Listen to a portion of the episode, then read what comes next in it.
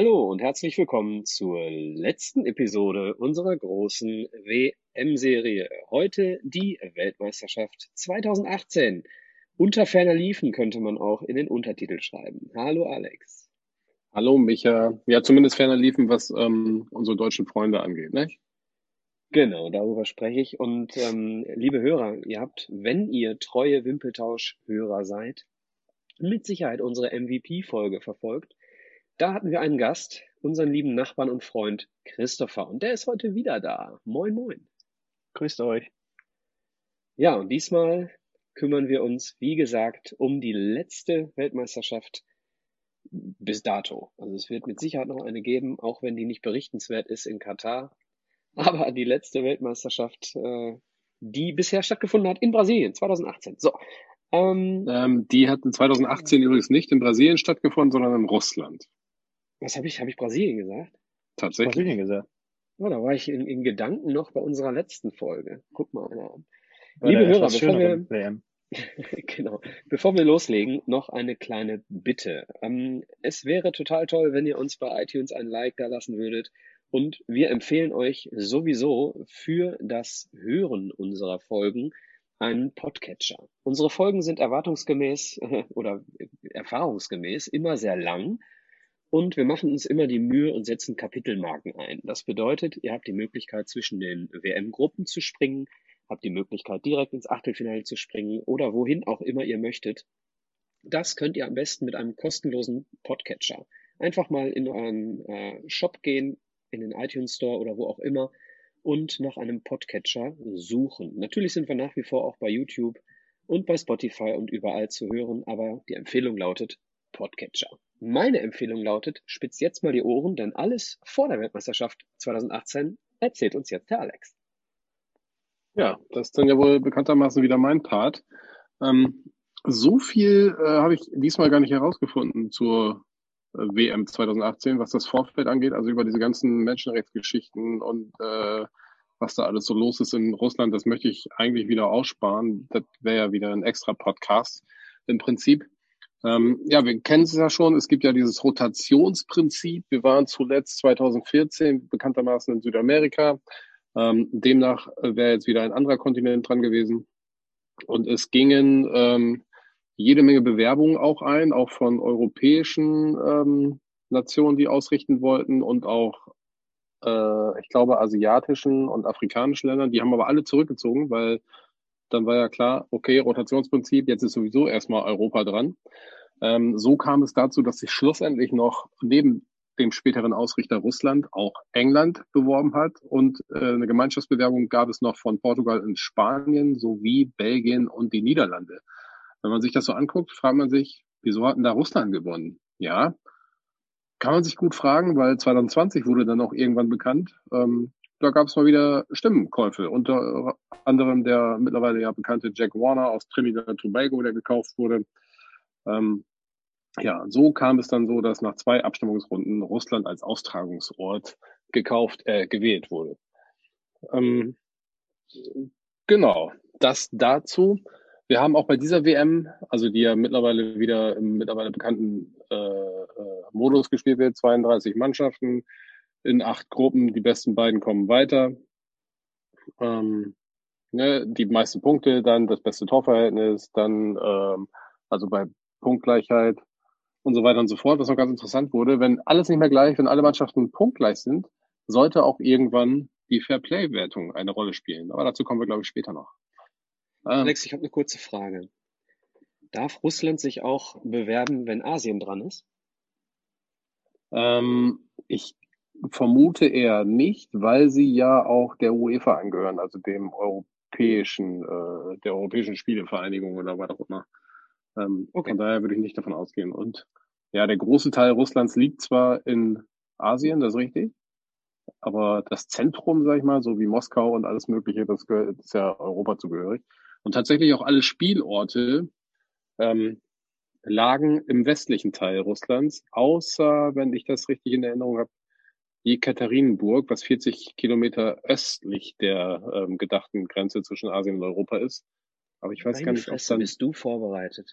Ob dann da gespielt wurde auch, oder war das nur in der Auswahl? Nee, da wurde tatsächlich sogar gespielt. Zentralstadion in Jekaterinburg. Genau. Was gibt es noch zu sagen zu dieser WM? Natürlich haben wir mal wieder Neulinge. Und, Micha, wir haben beim letzten Mal noch ein bisschen Späßke drüber gemacht. Irgendwie kam die ja der Reihe nach immer aus dem ehemaligen Jugoslawien. Das war dieses Mal nicht der Fall. Könnt ihr euch vorstellen, wer dann die ersten Teil oder die das erste Mal an der WM teilgenommen haben, ihr beiden? Christopher, sag doch mal einen Tipp. Ja, also ein Land, was ich bis daher nur aus Kinderbüchern kannte. Ihr wisst, was ich meine. Ich komme da gleich Panama. In meiner Gruppe C drauf. Ja, richtig. Genau. Der Christopher meint nämlich Panama, ne? Und Janosch. Und dann gibt's noch ein Land, was uns bei der EM 2 Jahre vorher, 2016 nämlich, auch schon große Freude gebracht hat. Und die hatten noch so einen ganz speziellen Schlachtruf. Ich kann mich gar nicht mehr dran erinnern, wie das ging. Aber war das nicht dieses Hurra oder irgendwie sowas? Vor der, oder dieses schnelle Klatschen? Waren das meine Freunde aus Island? Das waren die Freunde aus Island. Ja. Dieses rhythmische Klatschen, was immer schneller wurde, das waren, glaube ich, die Isländer, ne? Genau. Die nach der ersten, die jeder kopiert hat, ja. Genau, nach der erstmaligen Teilnahme EM 2016 an einem großen Turnier durften sie auch bei der WM 2018 teilnehmen, weil sie sich wieder qualifiziert haben. Mittlerweile sind die ja auch relativ gut eingestellt. Island übrigens ein sehr schönes Land. Ich war schon da. Natürlich war ich schon da. Lohnt sich mal, da Urlaub zu machen. Aber besser nicht im Februar oder so, da ist arschkalt. Hast du da auch vergammelten Fisch gegessen? Nee, habe ich mich nicht getraut tatsächlich, aber wir hatten... Freunde an Bord, die das tatsächlich getan haben. Und das ganze Vorschiff roch dann dementsprechend, nachdem diese Dose geöffnet wurde. Nicht die Dose der Pandora, sondern die Dose des Fisches, was ja eine Delikatesse in Island ist. Okay, wir haben wieder Nationen mit dabei, die letztes Mal nicht dabei waren. Ich erinnere mich dran, Serbien war nicht dabei 2014, ist wieder dabei. Genau. Schweden war nicht dabei, ist wieder dabei. Genau, Dänemark war, glaube ich, auch nicht dabei. Die waren auch nicht dabei, glaube ich. Von den Großen, aber wenn ich das jetzt mal so überfliege, meine ich alle dabei. Ne? Also ihr wisst ja schon, wen ich meine. Nein, tatsächlich stimmt das nicht, was ich gerade sage. Was mit Italien, mein Freund? Genau. Ja, ich sage ja, von den Großen waren alle dabei. Italien, ja schon lange nicht mehr groß, 2018. Also, liebe Leute, Italien nicht dabei. Und was fällt euch noch auf? Wir fahren als Titelverteidiger zur WM. Ohne wen fahren wir zur WM? Tatsächlich, auch ohne Holland fahren wir zur WM. Ohne Holland und Italien, ganz genau. Verrückt. Ist schon erwähnenswert, denke ich. Ja, das stimmt. Das war mir auch so gar nicht aufgefallen. Ja gut, aber wenn Island dabei ist, muss irgendwas dafür rausgefallen sein. Ja, ist schon ein bisschen was anders diesmal. Mit Peru und so weiter. Also sehr spannend. Ja. Dann sollte Niederländer war dabei. Ein Niederländer war dabei. Da komme ich später noch drauf zurück. Ein Trainer vermutlich. Vermutlich. Dann sollte es ja ein leichtes sein, für den Titelverteidiger weit zu kommen. Ja, lassen wir es mal so stehen. Okay, Alex. Und fällt mir gerade auf, bestimmt noch weiter. Eine große Nation, die wir eigentlich auch die letzten Jahre dabei hatten, die auch immer eine gute Rolle gespielt haben eigentlich. Chile, der amtierende Copa America-Sieger, hat sich auch nicht qualifiziert.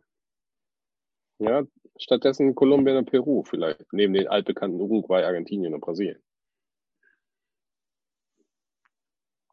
Ja.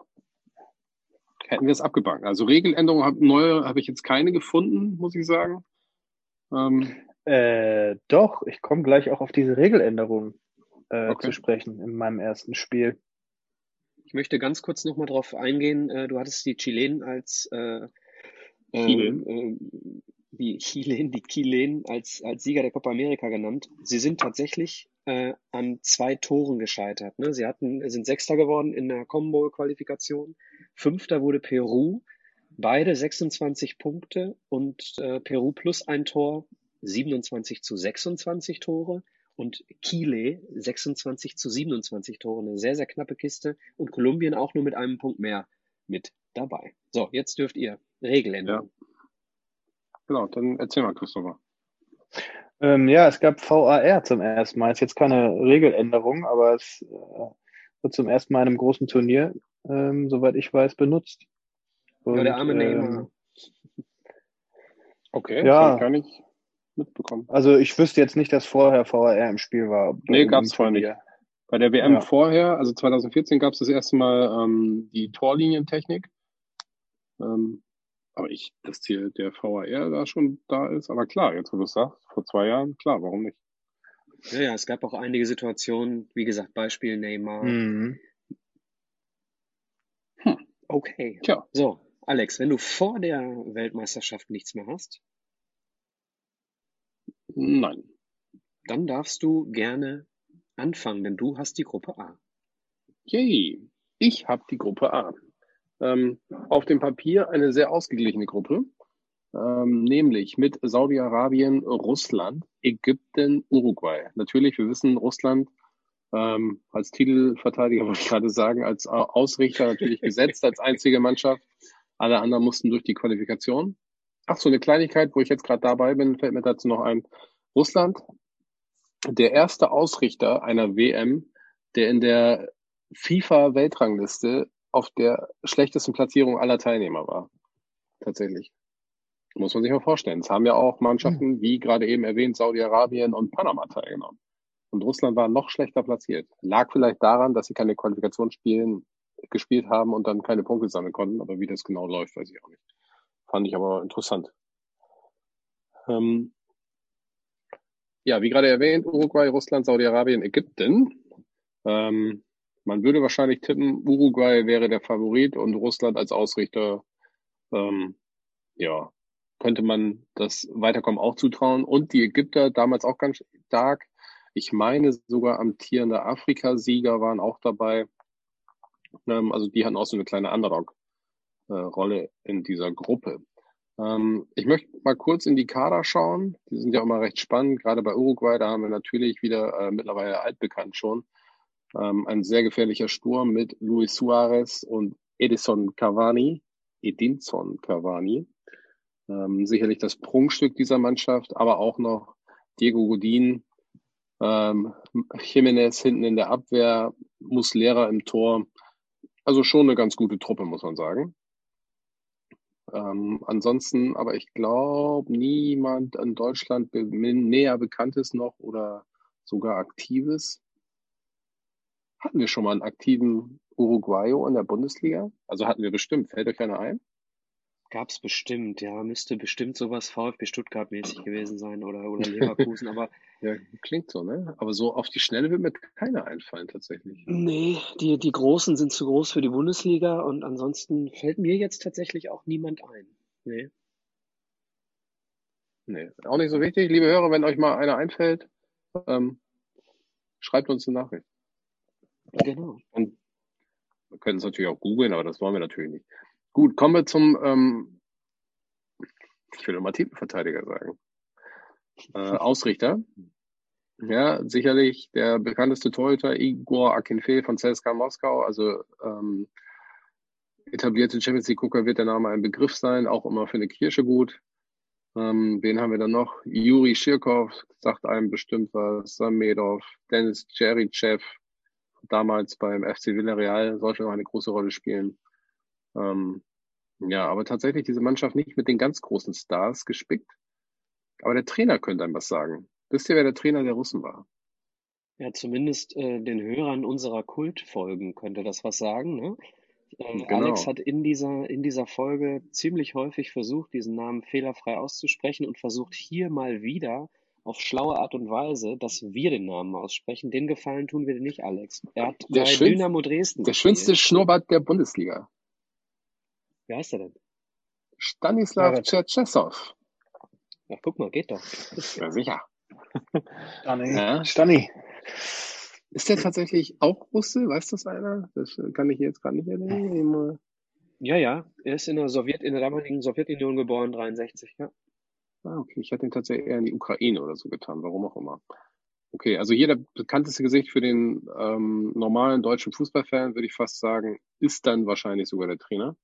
Zumindest den Fußballfan, der so um die 40 Jahre alt ist, so wie ich. Genau, nächste Mannschaft, die Saudis. Da können wir, glaube ich, ganz schnell drüber gehen, weil da sagt mir jetzt persönlich keiner was. Das war schon mal anders, ne? Ja, da gab es schon mal den einen oder anderen, den haben wir zumindest mal gehört, aber also haben einen spanischen Trainer, Juan Antonio Pizzi, aber selbst der sagt mir nichts. Klingt auch eher technisch. Genau, und dann die Geheimfavoriten Ägypten, die haben natürlich einen großen Weltstar in ihrer Mannschaft. Wer ist es? Wer ist denn dran? Der sagt doch, einer von euch, right? Wer ist der? Der Mo Salah natürlich. Mo Salah. Ja, natürlich Mo Salah. Ach so. Genau. Da haben wir es. Ja, aber Mo Salah ist verletzt zur WM gefahren. Da war noch, glaube ich, die Nachwirkung aus dem Champions-League-Finale, wo dieses vermeintliche Foul von Sergio Ramos, als er ihn am Arm nach unten zieht und auf die Schulter fällt. Richtig. Ja. Deswegen Mo Salah auch im ersten Spiel nicht gespielt, was vielleicht noch Folgen haben könnte für die Ägypter, die ja einige ganz guten Fußball gespielt haben. Okay. Genau, kommen wir dann mal ganz schnell in die Gruppe, tatsächlich. Erster Spieltag, der Titelverteidiger, Mann, ey, ich hab's auch. Der Ausrichter, Russland, spielt zuerst, also als schlechteste platzierteste Mannschaft gegen die zweitschlechteste platzierte, nämlich gegen die Saudis. Hätte auch schlimmer kommen können für die Russen im eigenen Land. Tatsächlich lief auch relativ gut. Planmäßig in der 12. Minute geht Russland direkt in Führung. Kurz vor der Halbzeit das 2:0 durch den eingewechselten Cheryshev, den ich gerade schon erwähnte. Ja, dann war eigentlich der Bann auch gebrochen. Der Widerstand der Saudis war gebrochen. Juba in der 71. nochmal auf 3:0, dann war es eigentlich auch okay. Und dann haben die Russen aber nochmal zweimal in der Nachspielzeit zugeschlagen, sodass ein 5:0 dabei rauskam, was der höchste Sieg in einem WM-Eröffnungsspiel aller Zeiten war. Zumindest mal ein Rekord aufgestellt für den Gastgeber, ne? So ein Ausrufezeichen, ne? Also an sich konnte man mit Russland jetzt nicht so wirklich rechnen. Man hatte auch das Gefühl, ich erinnere mich sehr, sehr gut daran, dass man das Gefühl hatte, die Russen sind nie müde geworden. Ne? Immer, ja, genau. Immer in der Statistik die meisten Kilometer, ein Schelm, wer Böses dabei denkt. Ja, könnte sein, dass da irgendwie nachgeholfen wurde, meinst du? Ja, das will ich jetzt so nicht sagen. Die Interpretation liegt ja offen. Ja, kommen wir zum zweiten Spiel. Sicherlich, also die gerade eben erwähnten Ägypter, die als amtierender Afrikameister gegen die Uruguayos, den Favoriten in dieser Gruppe gespielt haben, war die Ägypter ohne ihren Star Mo Salah relativ defensiv eingestellt. Ägyptens Torwart überragende Leistung gebracht und auch, die Chancenverwertung der Uruguayos war nicht berauschend. Gerade Luis Suárez, der hat da den einen oder anderen, sag ich mal, verballert. Aber es kam natürlich, wie es kommen musste. Cavani in der 88. Minute trifft per Freischuss zwar nur den Innenpfosten, aber eine Minute später Jiménez dann doch in der 89. macht noch mit einem Kopfball das Siegtor. Ja, ein dann doch noch gelungener, guter Einstand für die Uruguayers und die Ägypter eigentlich schon mit dem Rücken zur Wand. Hier übrigens, ich weiß nicht, ob das derjenige ist, den Christopher gerade meinte, Björn Kuipers, der Niederländer, als Schiedsrichter.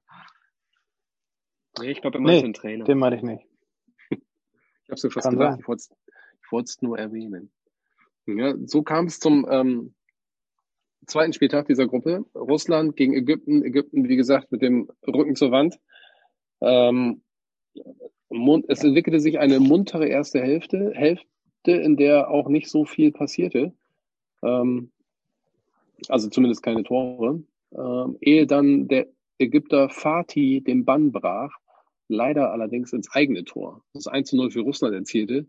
In der Folgezeit dann 59. und 62. konnte Russland relativ schnell auf 3:0 erhöhen, was sicherlich so ein Genickbruch war, auch für die Ägypter. Mo Salah zwar noch mit dem Foul-Elfmeter, das 3:1. Es hilft ihnen nur nicht viel. Russland somit schon bei 6 Punkten, Ägypten bleibt bei 0. Uruguay gegen Saudi-Arabien, Russland damit durch. Uruguay gegen Saudi-Arabien, klare Kiste, müsste man meinen, nachdem die Russen die Saudis sogar 5:0 weggefiedelt haben, sage ich mal. Ja, ganz so einfach war es nicht. Suarez macht diesmal eine seiner vielen Chancen zwar, und die Uruguayers gewinnen 1:0. ohne viel Aufsehen zu erregen. Letzter Spieltag der Gruppe.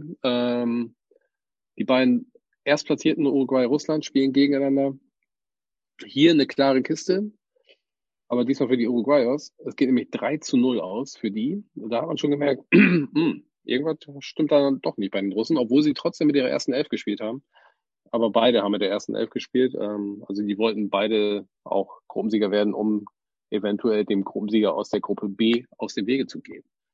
In einem relativ unwichtigen Spiel Saudi-Arabien gegen Ägypten gab es dann nochmal ein 2:1 für die Saudis. Mo Salah hat zwar hier die Führung für die Ägypter erzielt, noch in der ersten Halbzeit, aber in der 6 Minuten Nachspielzeit der ersten Halbzeit. Der Ausgleich für die Saudis und dann tatsächlich in der Nachspielzeit, also 90. plus 5, sogar noch der Siegtreffer für die Saudis. Und El Hadari, der Torwart von Ägypten, musste sogar noch einen Elfmeter von den Saudis halten. Somit verliert Ägypten jedes einzelne Spiel. Die Saudis mit einer Ehrenrettung. Gibt folgendes Bild, relativ einfach in dieser Gruppe. Uruguay 6 Punkte, Gruppenerster Russland 6 Punkte, Tabellenzweiter Saudi-Arabien 3 Punkte, Tabellendritter Ägypten 0 Punkte und damit ab nach Hause. Du meintest Uruguay 9 Punkte, du hast gerade 6 gesagt. Ja, ich habe es dann gemerkt, als ich bei Russland auch wieder 6 Punkte sagte. Okay. Aber ihr wisst ja, was ich meine. Alle Spiele souverän gewonnen, kein Gegentor. Ja. So nämlich. Gehen wir in Gruppe B? Machen wir. Also, Gruppe B, hier haben wir ein Duell auf der Iberischen Halbinsel. Spanien und Portugal in der gleichen Gruppe, mit Sicherheit sehr hitzig aus der Erfahrung. Und wir haben den Iran und Marokko als die Außenseiter. Hier mit Sicherheit ganz klar Spanien, Portugal die Favoriten. Danach relativ offen, würde man vor der Gruppe so schätzen, oder wie würdet ihr es einschätzen, wenn ihr die Namen hört? Sich so an, ja. Eigentlich eine klare Kiste. Genau, klare Kiste war es dann doch nicht. Jedes einzelne Spiel in dieser Gruppe extrem eng. Wir gehen mal rein in die Spiele Iran gegen Marokko. Marokko drückt Iran mit einer dicken Chance in 90 Minuten. Und dann gibt's eben ein Eigentor der Marokkaner, also 1:0 für den Iran gegen Marokko. Knappes Ergebnis, aber Marokko eben eigentlich in diesem Spiel deutlich überlegen. 1:0 Iran gegen Marokko. In den Kadern wollen wir da mal ein bisschen reinschauen. Marokko. Fällt euch jemand ein, der dort in der Bundesliga bekannt sein könnte? Hakimi? Ist er dabei? Also, als erstes haben wir einen Schalker. Ach, Bentaleb. Amin Harit. Bentaleb ist, glaube ich, Algerier. War der da? Und? Ja, da war der schon gut, ja.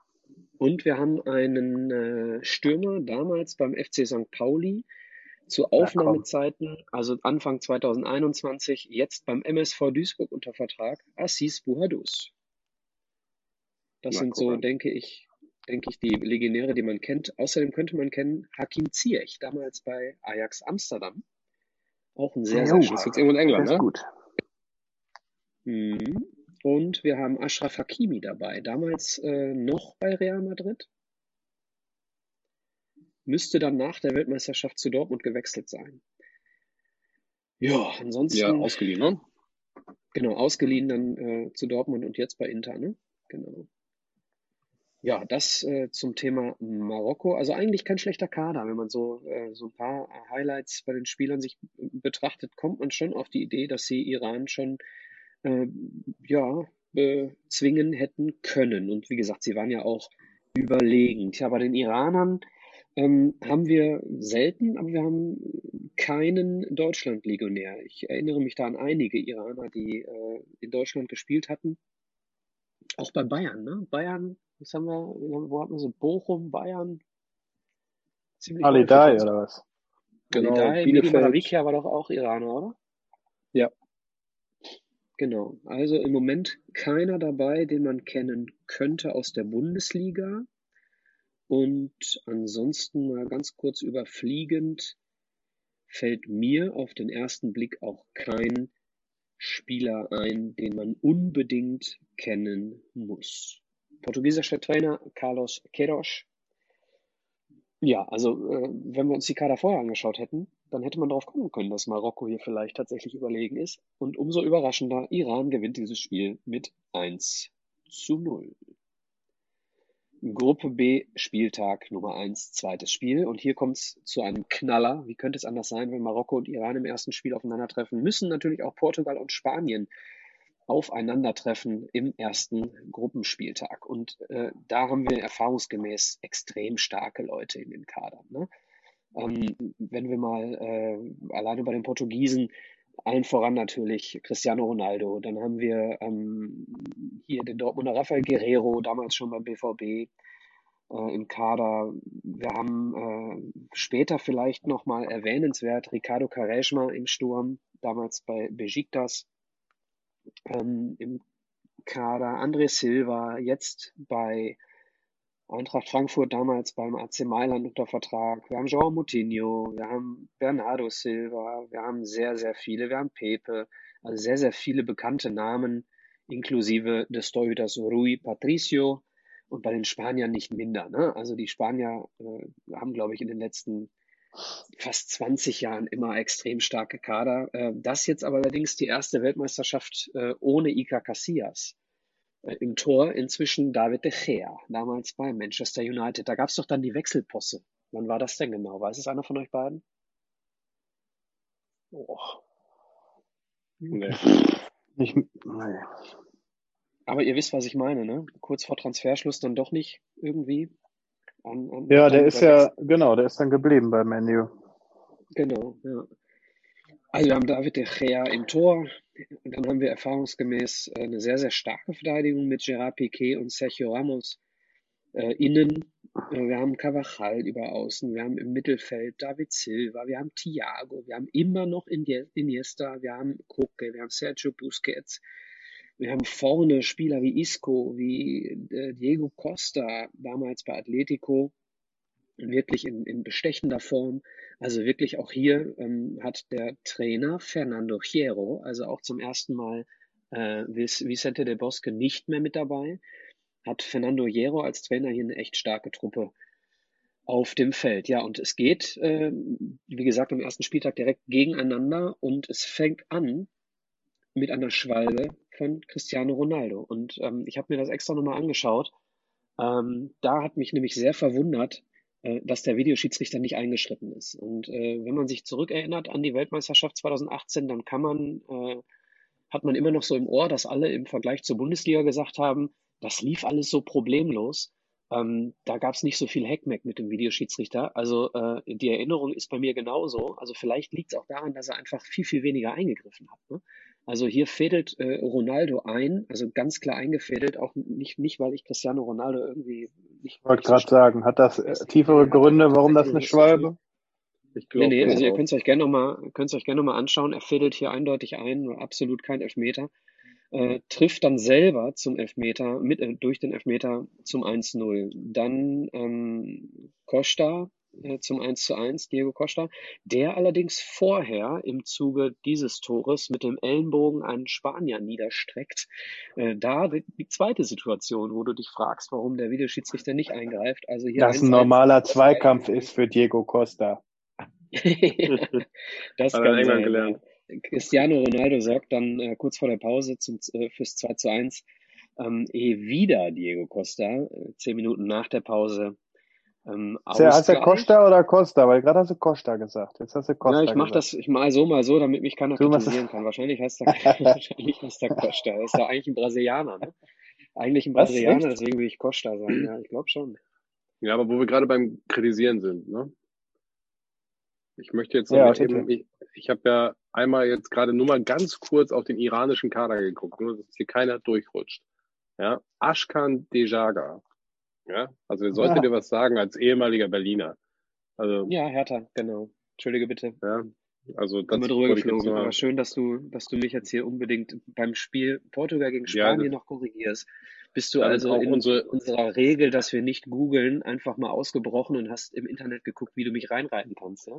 Ja, ich möchte ja auch unsere iranischen Hörer nicht verlieren. Okay, also Costa zum 2:2. Und dann geht Portugal sogar in Führung mit einem unfassbar geilen Treffer zum 3:2 und nicht weniger geil der 3:3 Ausgleich durch Cristiano Ronaldo. Ein direkter Freistoß in der 88. Minute. Also der Typ hat Eier bewiesen an der Stelle. Nicht nur optisch, bevor er sich zum Freistoß hingestellt hat, wie wir das von ihm kennen, sondern er hat das Ding auch schön leicht abgefälscht zwar, aber hat es rechts oben in den Winkel geknallt. Ich bin da kein Fan von ihm. Und er hat 80% seiner Freistöße auch tatsächlich nicht so wirklich gut verwandelt. Aber hier trifft er sagenhaft zum 3:3 Endstand. Kommen wir zum Spiel. War der Man of the Match? Würde ich mal vermuten, ja, war er. Ja. Wie viele Tore hat er denn geschossen? 2. Was möchtest du mir denn jetzt sagen? Er hat alle 3 Tore gemacht. Ach, alle 3, ja. Das wird wahrscheinlich so sein. Ja, und er hat sogar, damit, danke für die Überleitung, er hat sogar das 4. Tor der Portugiesen und damit in den ersten beiden Spielen hat nur Ronaldo getroffen für Portugal. Denn Ronaldo trifft gegen Marokko in der 4. Minute bereits zum 1:0 für die Portugiesen. Danach aber nur noch Marokko mit unzähligen Chancen, ähnlich wie im ersten Spiel. Also Marokko scheitert hier auch im zweiten Spiel an der unfassbar schlechten Chancenverwertung. Portugal in diesem zweiten Spiel gegen Marokko alles andere als überlegen und rettet dieses bereits in der 4. Minute erzielte Tor ins Ziel. Nächstes Spiel, 2. Spieltag, Iran gegen Spanien. Und ich hatte bereits gesagt, jeder Spieltag und jedes Spiel in dieser Gruppe äußerst spannend und knapp. Und so setzt sich das hier auch fort. Iran ganz viele Chancen und sogar ein Abseitstor.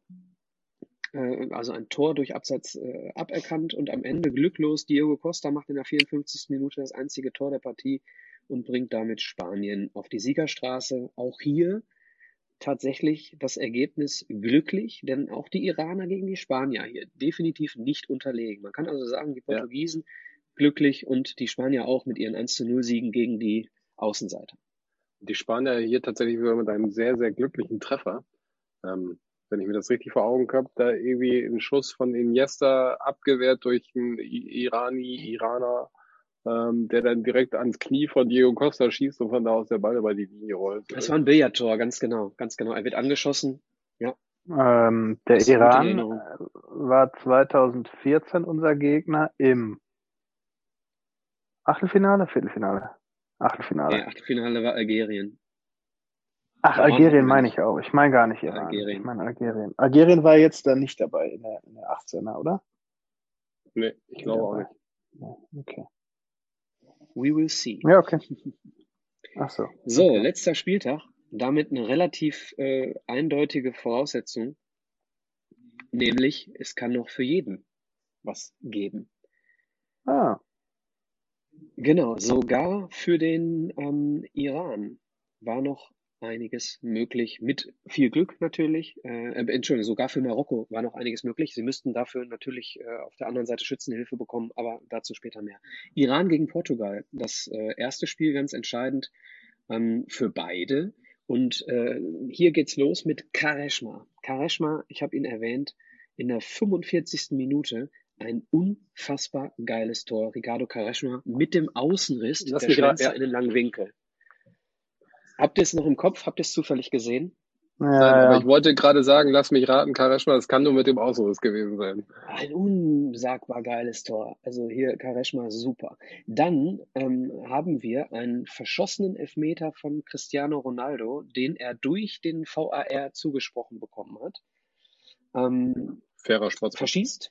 Ja, und dann gibt es in der Nachspielzeit wiederum durch den Video Assistant Referee einen Elfmeter, aber diesmal für den Iran. Und der Iran erzielt in der Nachspielzeit das 1:1 und hat anschließend sogar noch eine Riesenchance und trifft nur das Außennetz. Also, wenn der Iran hier dieses Ding noch gemacht hätte, hätte der Iran Portugal rausgeschossen und wäre selber weitergekommen. Also sehr, sehr knapp für die Portugiesen am Ende. Portugal eine Runde weiter und dann schauen wir doch mal, was Spanien gegen Marokko macht. Spanien wusste auch nicht, was auf dem anderen Spielfeld passiert. Fangen wir vorne an. 1:0 für Marokko.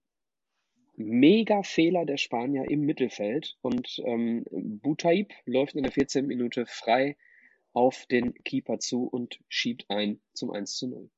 In der 19. das 1:1 durch Isco und wiederum die Führung für die Marokkaner in der 81. Und Spanien schafft in der Nachspielzeit noch den 2:2 Ausgleich und da hat wieder der VAR eingegriffen. Der Linienrichter hat auf Abseits entschieden und der Videoassistent hat korrigiert, also doch kein Abseits. Spanien in der Nachspielzeit zum 2:2. Da zeitgleich der Iran auch hätte gewinnen können,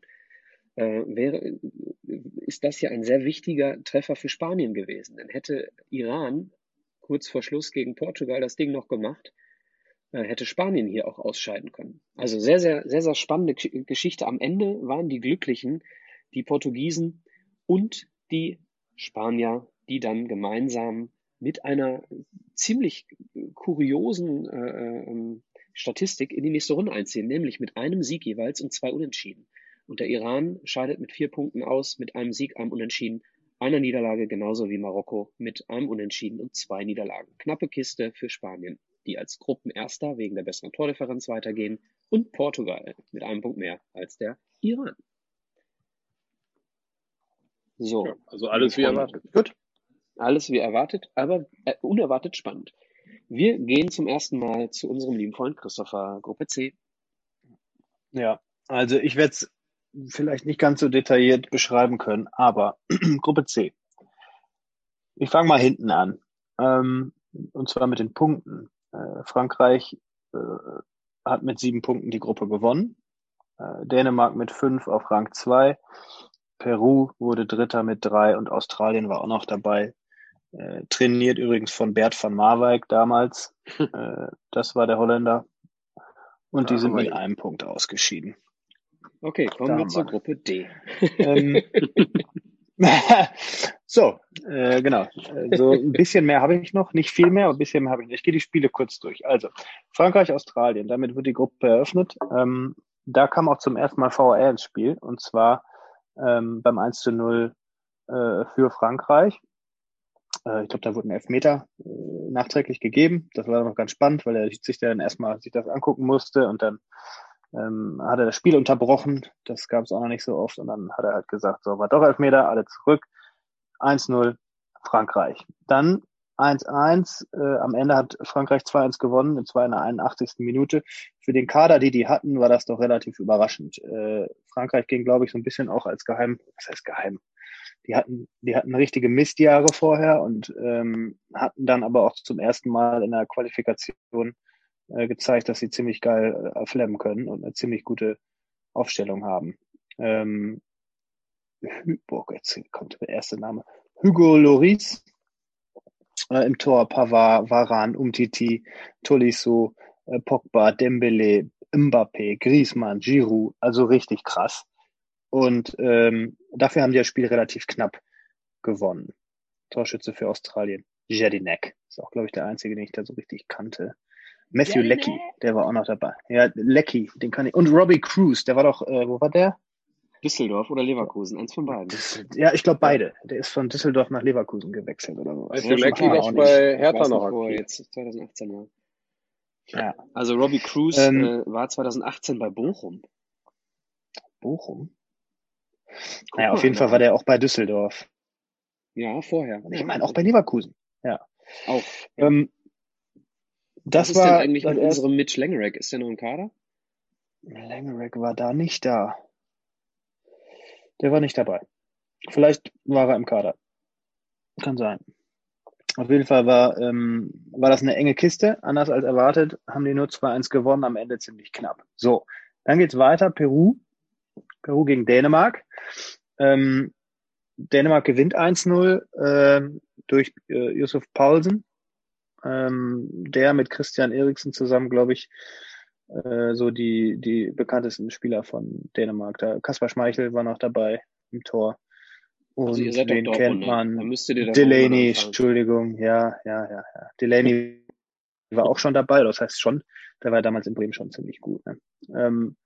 Peru hat jetzt zwei richtig geile Flemmer dabei gehabt. Das sind auch die einzigen, die ich kenne.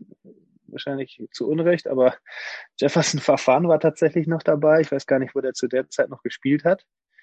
Sicher nicht auf Schalke. In der Türkei irgendwo. Ja.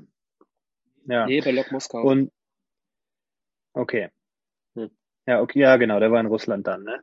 Und Paulo Guerrero, der alte Hamburger, war auch dabei und hat auch in der Vorrunde gar nicht so schlecht geflammt. Bitte? Der war auch mal bei Bayern. Ja, klar. Und 6 Jahre ja, HSV nicht zu vergessen. Weltmann. Das haben wir ja gesagt. Und hat, glaube ich, zu der Zeit in Peru selbst gespielt, soweit ich weiß. Ja, da war auch bis zur WM so in Brasilien. Brasilien, ja. Dann, ja, genau. Der ist auch so ein Halbgott da, ne? Muss man ja auch sagen. Und auch schon 34. Ja, der hat auch in der Vorrunde nochmal getroffen, später. Auf jeden Fall gewinnt Dänemark. So, also das heißt, Frankreich gewinnt, Dänemark gewinnt, Peru und Australien gehen erstmal leer aus. Nächste Runde, Dänemark, Australien.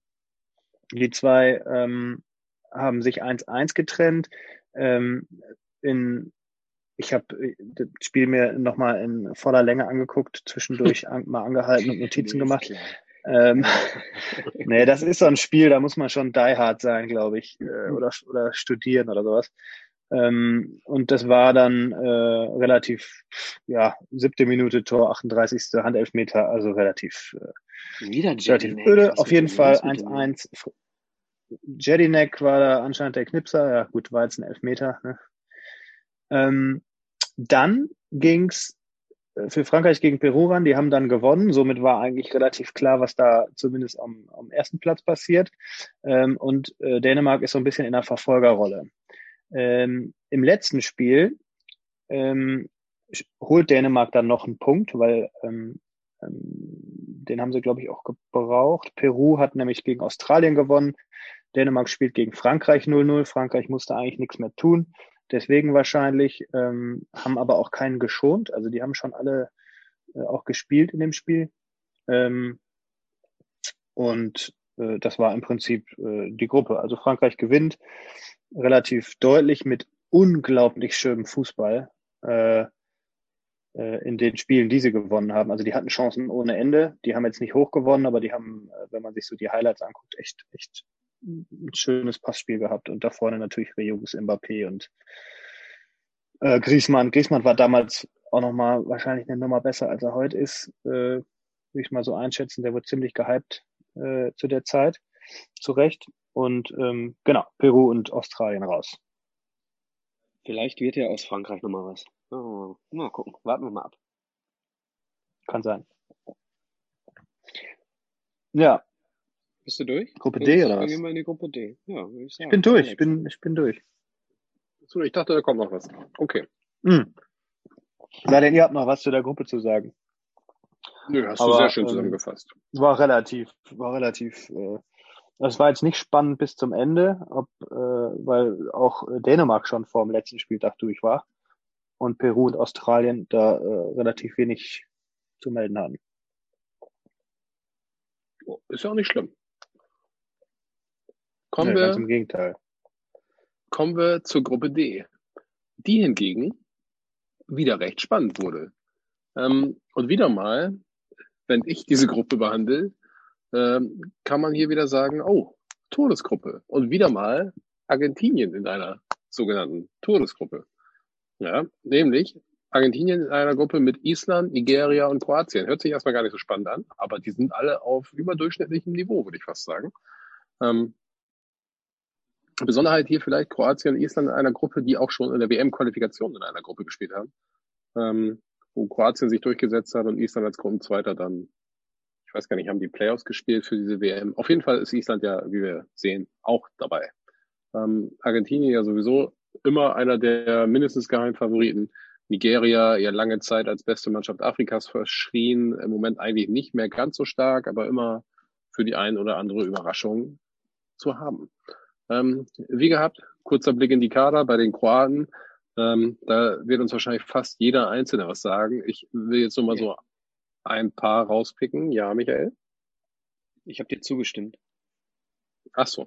Ich dachte, das war eine Unterbrechung. Wir haben also allen voran in der Abwehr Tin Yedvay, von Bayer Leverkusen, Dejan Lovren, FC Liverpool, mittlerweile glaube ich nicht mehr, der ist wieder zurückgegangen nach Kroatien, wenn ich das richtig im Kopf habe, oder nach Russland. Ich weiß nicht, auf jeden Fall ist er da weggegangen.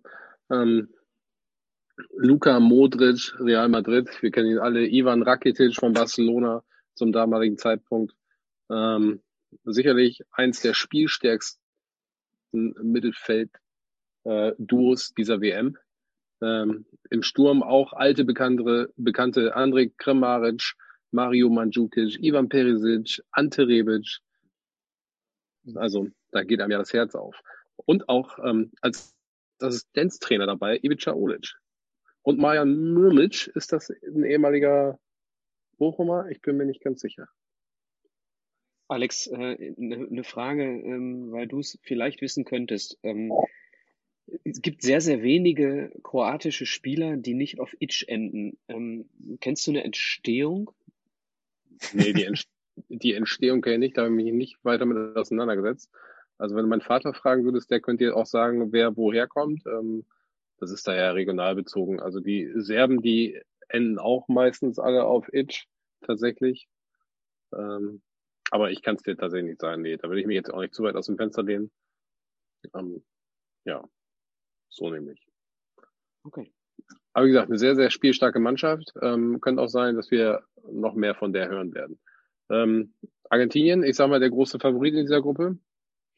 Wenn man sich den Kader so anschaut, zumindest mal, was da vorne rumrennt, mit Paulo Dybala, Gonzalo Higuaín, Sergio Aguero und noch so einen kleinen, sind die schon sehr gut aufgestellt.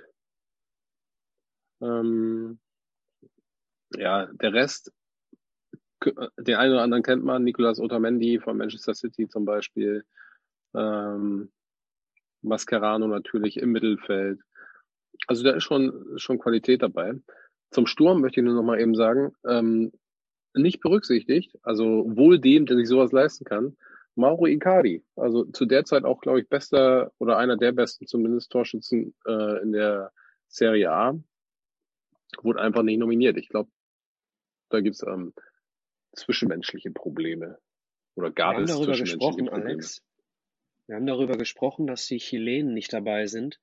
Du erinnerst dich sicher, wer 2014 Trainer der Chilenen war. Mauro Icardi? Nee, Jorge Sampaoli. Und wer ist dieses Jahr Trainer der Argentinier? Also der Trainer der Chilenen ist zumindest mit dabei. Immerhin. Aber er ist ja selber auch Argentinier, ne? Er ist Argentinier, ja. Ja. Er hat ja doch auch Stress bei Inter wegen seiner Frau, oder was? Die Frau ist doch, ja, das ist doch diese Effenberg-Story. Die Frau ist der Manager und die macht nur Stress und was weiß ich. Der Effenberg-Story. Das ist mehr so dein Thema, Christopher. Der Boulevard. Ja, genau. Ja, absolut. Das ist, ja, finde ich mega interessant. Ja, Christopher ist Herausgeber, der bunte Fußball. Genau, ich halte mich bei den Spielberichten relativ bedeckt immer hier, aber wenn ihr Fragen habt zu Spielerfrauen oder dann... Ne? Wir werden drauf zurückkommen. Kommen wir zu den Nigerianern. Ja. Sicherlich in der Abwehr bekannt Leon Balogun vom FSV Mainz. Der sollte ein Begriff sein. John Obi Mikel natürlich, lange Zeit bei Chelsea. Warum hat denn der Christopher gerade so gelacht? Weil ich den nicht kannte gerade, sorry. Wen hast du gerade am Anfang gesagt von Mainz? Leon Balogun, kennst du nicht? Balogun? Ja. Nee, sorry. Nee. Okay. Tut mir leid. Ich dachte, Christopher ist auch Fußballfan. Ja, gibt's den noch? Ist der noch da? Ne? Ich glaube, der ist auch noch bei Mainz. Also letztes Jahr war er, glaube ich, noch da. Okay. Im Sturm Victor Moses vom FC Chelsea könnte man noch kennen. Ahmed Musa von ZSK Moskau damals. Sollte noch die eine oder andere Rolle spielen. Und Iwobi, ne? Iwobi kann man auch kennen. Iwobi von Arsenal. Wen man aber auch noch kennen könnte, ist Kelechi Iheanacho von Leicester City. Gesundheit. Der ist damals auch mit, ja, wieso habe ich das erwartet?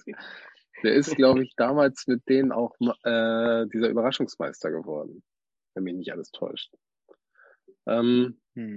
Und als Trainer hier auch, hat man schon öfter mal gehört, Gernot Rohr. Frage, Ja. Alex, ist in Nigeria Französisch Amtssprache?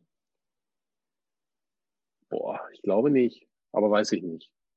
Okay, weil Gernot Rohr natürlich Ach so, Amtssprache. Sehr viel in, ja, doch, Amtssprache Rohr sehr viel in Frankreich unterwegs war, ne? Ja, also ich glaube schon, dass es Amtssprache ist. Ja, dementsprechend wahrscheinlich auch ehemalige Kolonie. Naja gut, war ja relativ viel damals. Man macht Gernot Rohr zumindest sprachlich Sinn. Ja, gut, dass wir darüber gesprochen haben, auf jeden Fall. Last but not least haben wir Island. Genau, da ist er nämlich, der Hu. Wir haben auch bei Island den einen oder anderen, den man kennen kann. Allen voran natürlich Alfred Finnbogason. Christopher, den wirst du auch kennen, ne? Ja, komm. Dann haben wir noch Gudmundsson vom PSV Eindhoven. Dann haben wir noch Gudmundsson vom FC Burnley und Sigurdsson von Everton. Ich glaube, Sigurdsson, der war auch mal bei Hoffenheim oder bei Hertha, wenn mich nicht alles täuscht. Ja. Und einen Bekannten vielleicht noch, Rurik Gislason vom SV Sandhausen.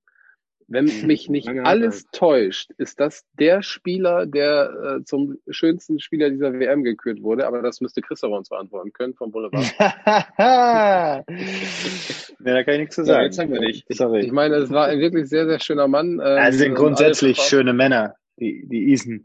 Ja, das sind auch richtige Wikinger. Ja. Übrigens, Aufruf an alle Gislason, inzwischen vereinslos, ne? Also wer noch einen Knipser braucht, der auch sich gut auf der Vereins-Homepage macht, Gislason vereinslos. Ja, Micha. Soll ich euch noch mit dem brauchen können, ist schon klar. Soll ich euch noch eben erzählen, warum die alle Son mit Nachnamen heißen? Also alle einen Son mit Nachnamen heißen? Ja, das weiß jeder. Das weiß jeder? Das weiß jeder eurer Zuhörer. Okay, dann erklär mal, Michael. Das ist der Name des Vaters mit einem Son hinten dran. Genau. Und wie heißen die Töchter? Deswegen heißen die Südkoreaner auch alle Son. Oh mein Gott. Nimm mal jemand den Christopher das Bier aus der Hand. Weißt du auch, welche Endung die Töchter haben? Wie bitte? Weißt du auch, welche Endung die Töchter haben? Ja. Ja? Dottir. Sehr gut. Hervorragend. Genau. Alle schwedischen weiblichen Isländerinnen heißen Dottir, also haben einen Namenszusatz Dottir und die Jungs halt Son, ne? Also Tochter von oder wobei Sohn von. Wobei man dazu sagen muss, das ist immer der Vorname des Vaters, denn sonst würde ja irgendwann der Nachfahre Son am Ende heißen, ne? Also es ist immer der Vorname, an den ein Son dran gehängt wird und das ist der Nachname. Ja. Genau. Also wenn hier jemand Birkir Bjarnason, da hieß der Vater Bjarna. Genau. Und der Sohn wird heißen Birkirson. Genau. Jetzt hätten wir doch immer das geklärt. Sehr gut. Ja, finde ich sehr interessant. Ich kann übrigens auch isländische Krimis empfehlen, die ich alle ausgelesen habe mittlerweile. Mhm. Dunkelnebelinsel, nicht in dieser Reihenfolge. Sehr geehrte Damen und Herren, wir kommen jetzt wieder zurück zum Fußball. Spiel 1. Aber Island auch sehr schön als Reiseland. Habe ich schon mal erwähnt, Leute.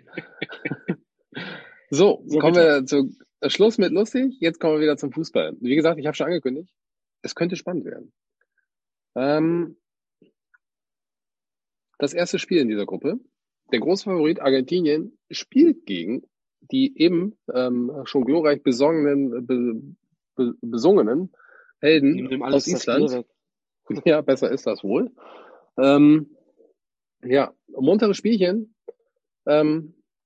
Aguero macht das 1:0 für die Argentinier. Alfred Finnbogason, unser Augsburger Freund, macht relativ schnell danach in der 23. Minute noch das 1:1. Wo wir gerade auch, wo Michael sich so diebisch gefreut hat, dass Cristiano Ronaldo einen Elfmeter verschossen hat. Hannes Haldorsson hält einen Foul-Elfmeter von Lionel Messi. Hast du das Gefühl gehabt, dass ich mich gefreut habe? Du freust dich jedes Mal, wenn Ronaldo was macht, was nicht so gut ist. Das stimmt nicht, aber du hast noch nicht mal die Traute, den Namen Messi in den Mund zu nehmen im Kader der Argentinier. Ja, weil wir ja alle wissen, dass er bei der WM nie was taugt. Genau, 1:1, Messi verschießt einen Elfmeter.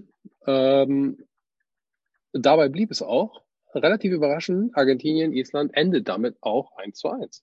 Im zweiten Spiel, die beiden, die sich über ums Weiterkommen streiten wollen würden, trafen aufeinander. Kroatien, Nigeria. Interessantes Spiel mit natürlich den besseren Szenen für die Kroaten, möchte man fast sagen. Folgerichtig das 1:0 auch durch Etebo, aber ein Eigentor der Nigerianer. Das 2:1 Modric, Foul, Elfmeter, 2:0, klare Kiste. Die Kroaten gewinnen das erste Spiel, sind damit nach dem ersten Spieltag Gruppenerster. Am zweiten Spieltag schon fast ein Do-or-Die-Spiel für die Argentinier. Die spielen nämlich gegen die Kroaten. Und hier entwickelt sich ein richtig gutes Fußballspiel. Also eins der schöneren Spiele dieser WM, muss man tatsächlich sagen. Acuna trifft in der ersten Halbzeit die Latte für die Argentinier. Aber es ging mit 0:0 in die Halbzeit. Aber es blieb ein munteres Spielchen. Mit dem besseren Ende für die Kroaten tatsächlich. Rebic in der 53. macht das 1:0. Modric in der 80. erhöht auf 2:0. Die Argentinier wollen natürlich das nicht so hinnehmen, werfen alles nach vorne. Werden nochmal ausgekontert am Schluss. Rakitic in der Nachspielzeit mit dem 13:0. Also eine herbe Klatsche für die Argentinier hier, die somit bei einem Punkt verbleiben. Die Kroaten bei 6 Punkten sind damit schon eine Runde weiter. Und die Argentinier müssen noch ein bisschen zittern, ob sie denn überhaupt weiterkommen.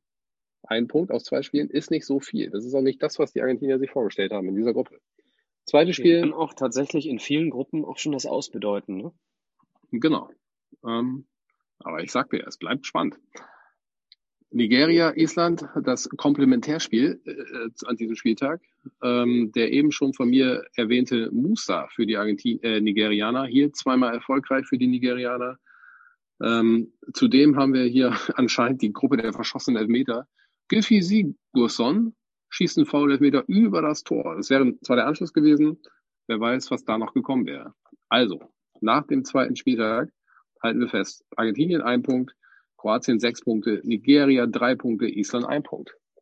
Damit ergibt sich, Kroatien ist schon weiter. Argentinien muss auf jeden Fall gewinnen, um weiterzukommen. Im Endspiel gegen Nigeria. Im Endspiel gegen Nigeria.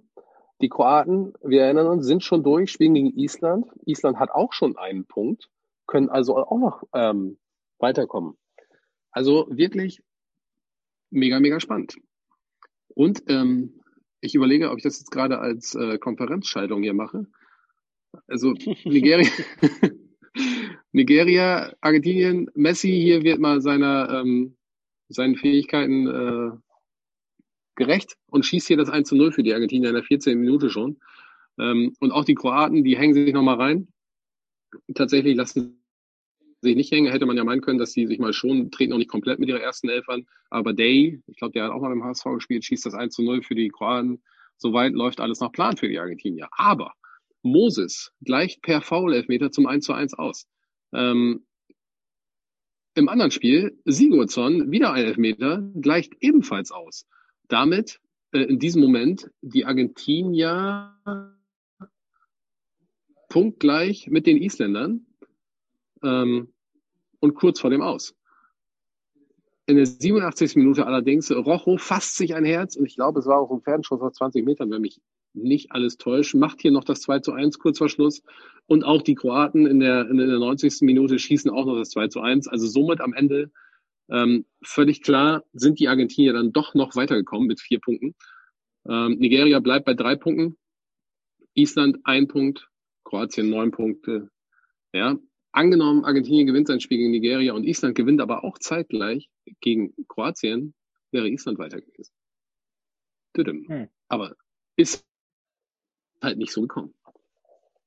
Ja, also eine sehr, sehr spannende Gruppe bis zur letzten Minute tatsächlich in dieser Gruppe. Aber im Endeffekt haben sich die beiden Mannschaften durchgesetzt. Vielleicht nicht in der Reihenfolge, wie man erwartet hat, aber wo man gedacht hat, die kommen auf jeden Fall weiter in dieser Gruppe. Kroatien als 1, als Gruppensieger, Argentinien als 2. Kommen wir zur Gruppe E. Gruppe E. Hier haben wir die 4 Jahre zuvor sehr enttäuschend von den Deutschen im Halbfinale besiegten Brasilianer. Wir haben die Schweizer in der WM Nummer 1 nach Ottmar Hitzfeld. Wir haben die Serben und wir haben Costa Ricaner, die 4 Jahre zuvor extrem erfolgreich waren und um ein Haar im Halbfinale gelandet wären. Also so würde man sagen, eine sehr, sehr spannende Situation. Mir würde da vorher nicht unbedingt einfallen, wer mit den Brasilianern, klar, die Top-Favoriten in dieser Gruppe, aber wer mit den Brasilianern eine Runde weitergehen würde. Gehen wir doch hier mal zuerst in die Kader. Bei Brasilien, naja, ich könnte jeden vorlesen. Es sind alles Weltstars, ne? Klar, Neymar, auf dem alle Last lastet, sage ich mal, der ganze Druck. Hat auch, so viel will ich mal sagen, eine starke WM gespielt hier in Russland. Wir haben Roberto Firmino inzwischen mit dabei, inzwischen bei Liverpool. Jetzt muss ich mal eben schauen, wen wir haben, den wir 2014 noch nicht hatten. Ich meine, Coutinho war 2014 noch nicht dabei, inzwischen auch mit dabei. Dann die alten Hasen, Thiago Silva, Marcelo hinten. Ja, also Alisson auch noch nicht dabei gewesen, 2014 im Tor. Damals noch beim AS Rom. Wo spielt er jetzt? Hat heute 4 Tore gekriegt. Hat er gespielt? Hat sogar einmal gepatzt. Okay, also er spielt bei Liverpool.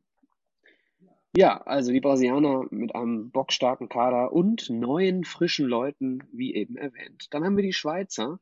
Wie gesagt, nicht mehr Ottmar Hitzfeld, sondern inzwischen Wladimir Petkovic, der Trainer der Eidgenossen. Wir haben im Tor zwei sehr bekannte Torhüter und einen eher nicht ganz so bekannten, der aber trotzdem in der Bundesliga spielt oder spielte zu der Zeit. Wir haben Jan Sommer als Nummer 1, wir haben Roman Bürki, den Dortmunder, als Nummer 2 und wir haben Ivan Vogo, der ist, glaube ich, 2. Torhüter in Leipzig.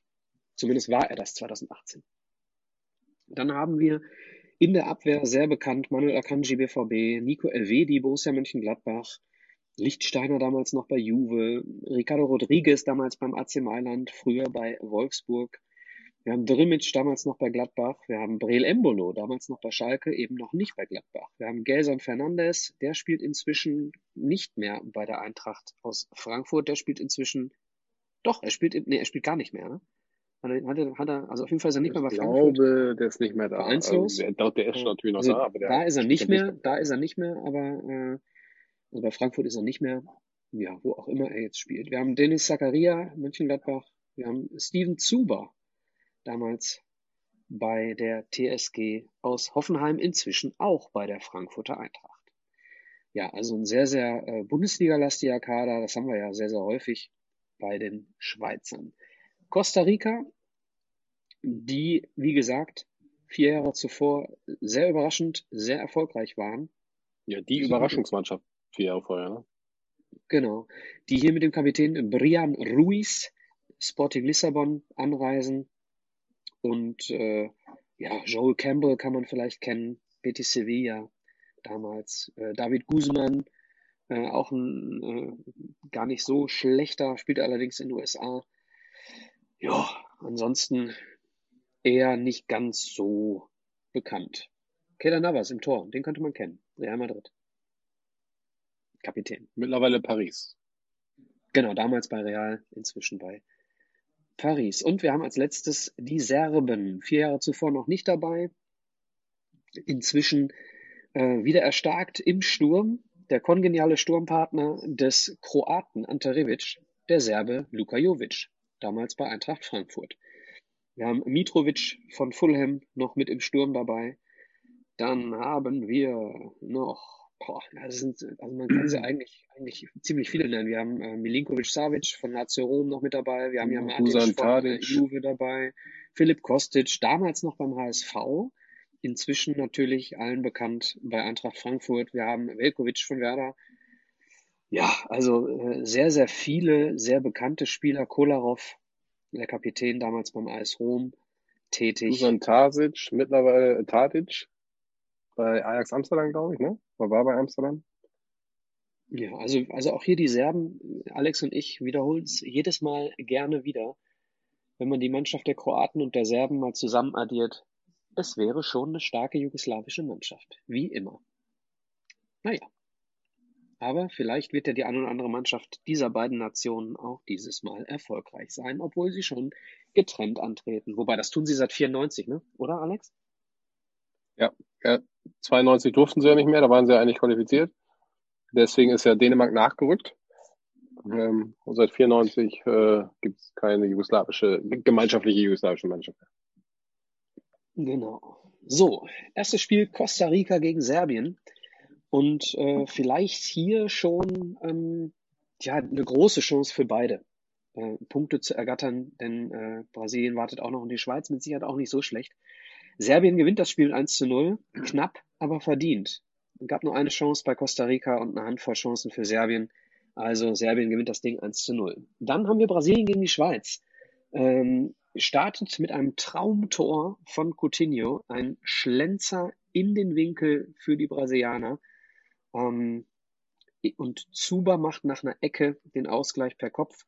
Gab noch zahlreiche Chancen für Brasilien. Man kann also sagen, sehr, sehr glücklicher Punkt für die Eidgenossen. Also Unentschieden für den Favoriten. Sieg für die Serben. Man könnte sagen, läuft für die Abspaltungsnation der Kroaten. Nennt man sie so? Sagt man, glaube ich, nicht, ne? Also ihr wisst, was ich meine. Ich glaube auch nicht. Ich glaube, mittlerweile ist das Thema auch durch. Also da spricht, glaube ich, wirklich keiner mehr von. Ja, ich glaube auch. Lange nicht.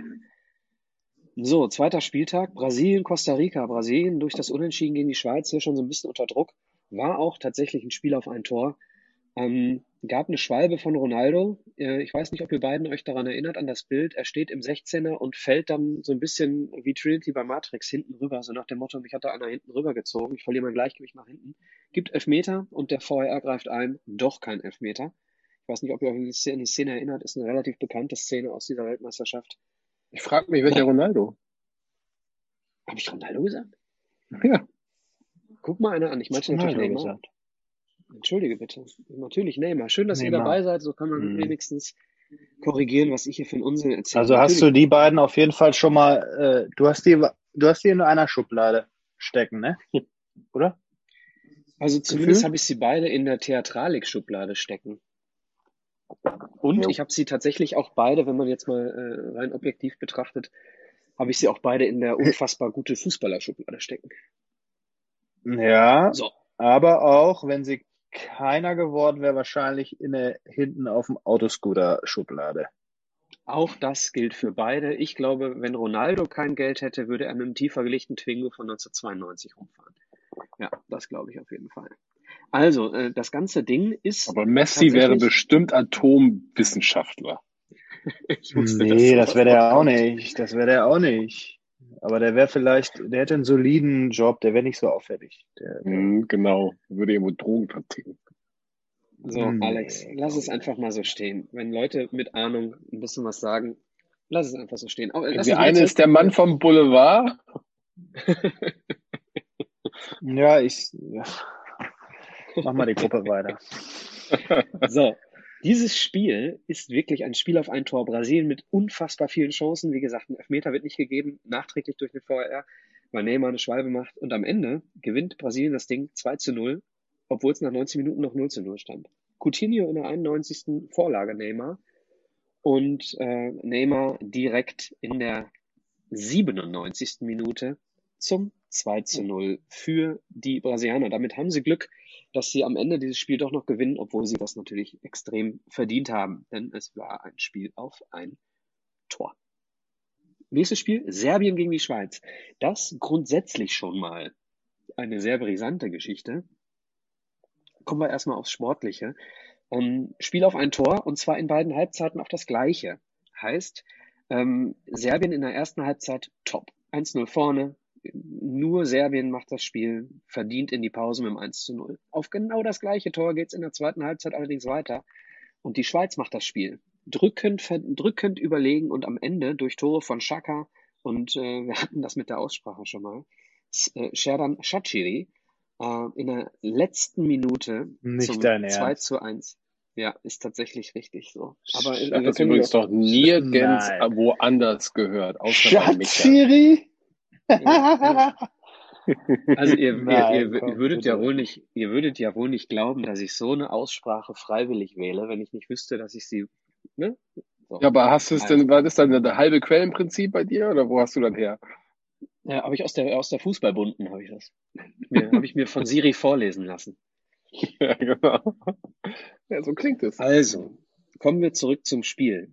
Also, verdienter Sieger, sportlich betrachtet, die Schweiz. Drückend überlegen in der zweiten Halbzeit. Shaqiri, nennen wir ihn gerne so, und Xhaka vorher machen das 2:1 für die Schweiz, klar. Problem bei der ganzen Geschichte, Serbien gegen die Schweiz, grundsätzlich ein sehr, sehr hitziges Duell aus politischen Gründen. Die Schweiz besteht zu sehr vielen, oder sehr viele Schweizer haben ihren Ursprung in Albanien. Und Serbien zu der Zeit hat den Kosovo nicht als eigenständigen Staat anerkannt. Und der Kosovo besteht zu 90% aus Albanern. Dementsprechend sowieso schon mal ein sehr hitziges Duell. Und dann kommt noch dazu der Jubel von Xhaka und Shaqiri, die nämlich mit dem albanischen Adler als Symbol jubeln und dementsprechend hier sehr, sehr provokant aufgetreten sind. Hat ziemliche Wellen geschlagen. Am Ende gab es ziemlich viele Äußerungen, unnötig und so weiter. Die beiden hatten sich dann hinterher auch noch geäußert und haben gesagt, es geht hier nur ums Sportliche, ich bin total unpolitisch. Ja, dann lasst solche Jubelsachen sein und gut ist. Okay, dann haben wir noch den... Wollt ihr noch was dazu sagen vielleicht? Oder? Ja, da gab es noch so einen Skandal mit dem Schiri auch, oder?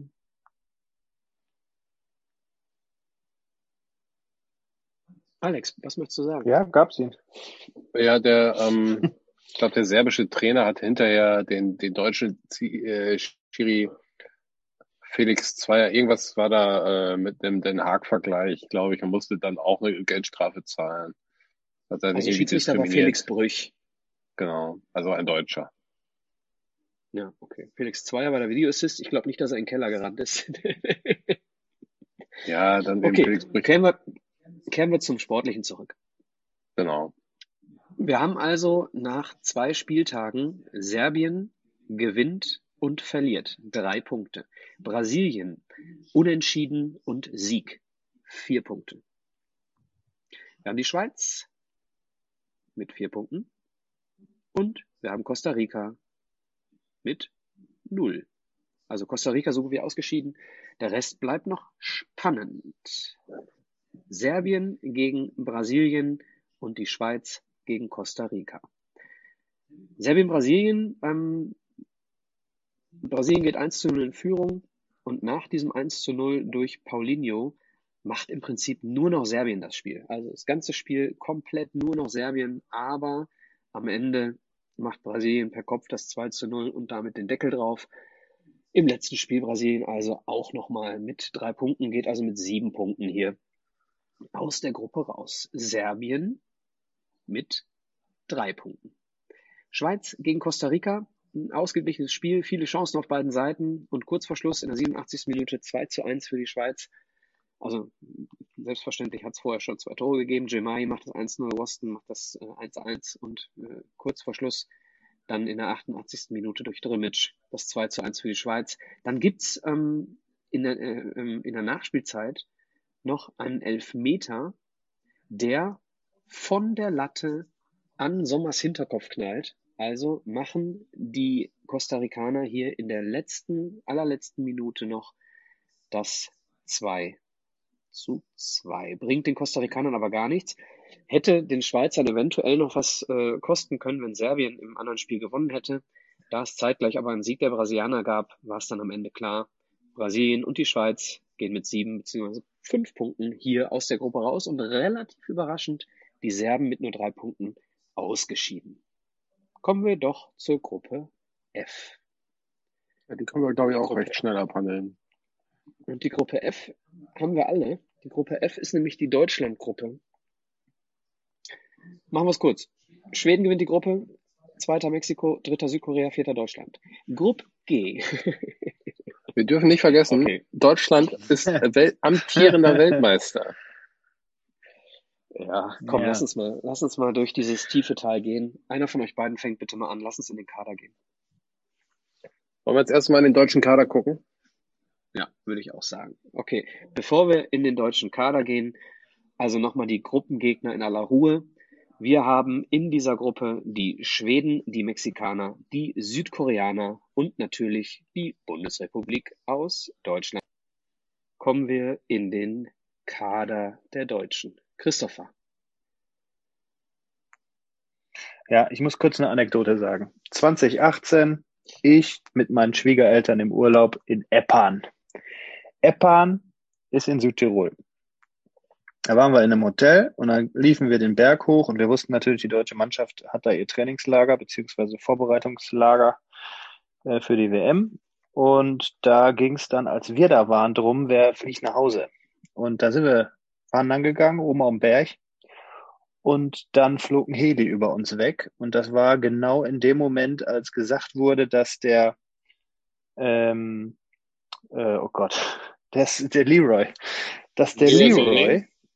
ausgebootet wurde. Und dann flog der quasi über unseren Kopf, Leroy Sané, flog über uns weg.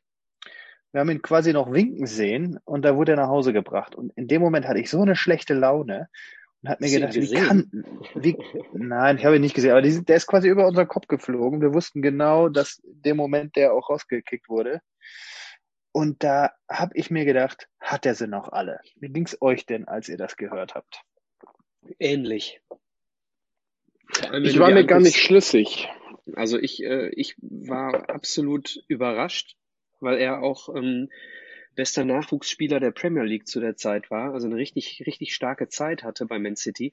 Und wenn man sich dann mal den Kader anschaut offensiv, wer dann dafür noch mit dabei war. Ne? Also klar, hinterher hat er dann gesagt, Julian Brandt war mit dabei aufgrund des Confed Cups, weil er da irgendwie stark gespielt hat. Aber du hast Julian Draxler mit dabei, der in Paris nicht wirklich eine Rolle gespielt hat. Ja, aber Weltmeister war. Ja, witzig. Kevin Großkreuz war auch Weltmeister. Ja, aber eben. Der ist nicht mehr aktiv. Aber Julian Draxler, der ist ja ewig treu dem Julian Draxler gegenüber. Also schon immer. Genauso wie Mesut Özil und anderen. Ja, das ist ja genau das, was ich kritisiere. Genau. Deswegen lässt er die ja nicht zu Hause. Ja, und das ist meine Kritik, dass er Spieler aufgrund der Treue irgendwo die Stange hält und dann wirkliche Shootingstars, die vielleicht, weil sie eben nicht müde sind und ein Stern gerade aufgegangen ist, hätte Fahrradkette, weiß ich schon. Aber ich war, um das mal abzukürzen, Christopher, ich war vollkommen bei dir. Für mich auch falsche Entscheidung. Das Ding ist ja aber, selbst wenn er ihn mitgenommen hätte, er hätte ihn nicht eingesetzt. Das ist ja das Problem. Na, weiß ich nicht. Der hat doch solche Spieler gebraucht, auch in der Gruppenphase, als nichts lief am Ende. Und das ist so einer, in der 70., 75. kommt der rein und macht nochmal irgendeinen Mist, wo die anderen nicht so in der Lage gewesen wären. Und der war an seinem Peak in der Vorsaison bei Man City. Das ist tatsächlich so ein Spieler, das ist keiner, den bringst du in der 75. und dann gibt der Vollgas, weil der ist nämlich in der 75. ist der schon beleidigt und dann gibt der keinen Gas und dann sage ich, nee, den Scheiß mag ich jetzt nicht mehr. Weiß ich nicht. Der flemmt auch bei Bayern die Tore rein, wenn der reinkommt.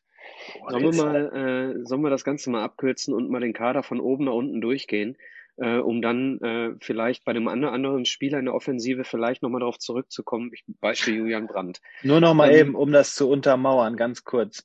Bei dem Spieler, als er nicht nominiert wurde, hat sich jeder gefragt, was hat der ausgefressen? Und nicht gesagt, ja, okay, hätte man so entscheiden können. Jeder hat sich gefragt, was hat der denn gemacht? Hat er im Trainingslager da die Nacht durchgezecht oder so? Jeder hat gedacht, was hat denn der gemacht, dass der denn nicht mit darf jetzt? PlayStation gespielt und sich die Haare geflochten. Ja, keine Ahnung, wir machen die alle. Ja. Also, im Kader haben wir dabei Manuel Neuer und Marc-André ter Stegen. Da war auch eine Diskussion. Könnt ihr euch erinnern? Ja. Manuel Neuer lange verletzt vor der WM, ne? Also eigentlich fast ein Jahr lang verletzt. Deswegen gab es diese ewig große Diskussion. Ja. Ich muss sagen, ich hätte es auch nicht falsch gefunden, wenn ter Stegen gespielt hätte. Also ich glaube, da ist so eine müßige Diskussion. Also das sind die Positionen, wo wir überhaupt keine Probleme haben. Kevin Trapp, um das zu vervollständigen, noch als dritter Torwart mit dabei. In der Verteidigung die Altbekannten, ne? Mats Hummels mit dabei, Jerome Boateng mit dabei, wir haben neu dabei Joshua Kimmich, wir haben neu dabei Niklas Süle und wir haben Marvin Plattenhardt neu mit dabei und das war's, wenn ich mich recht erinnere. Antonio Rüdiger... Ja, zumindest 2014 auch schon Nationalspieler, aber war nicht bei der WM, das kann sein. Ja, wir hatten insgesamt 9 Weltmeister dabei. Ja.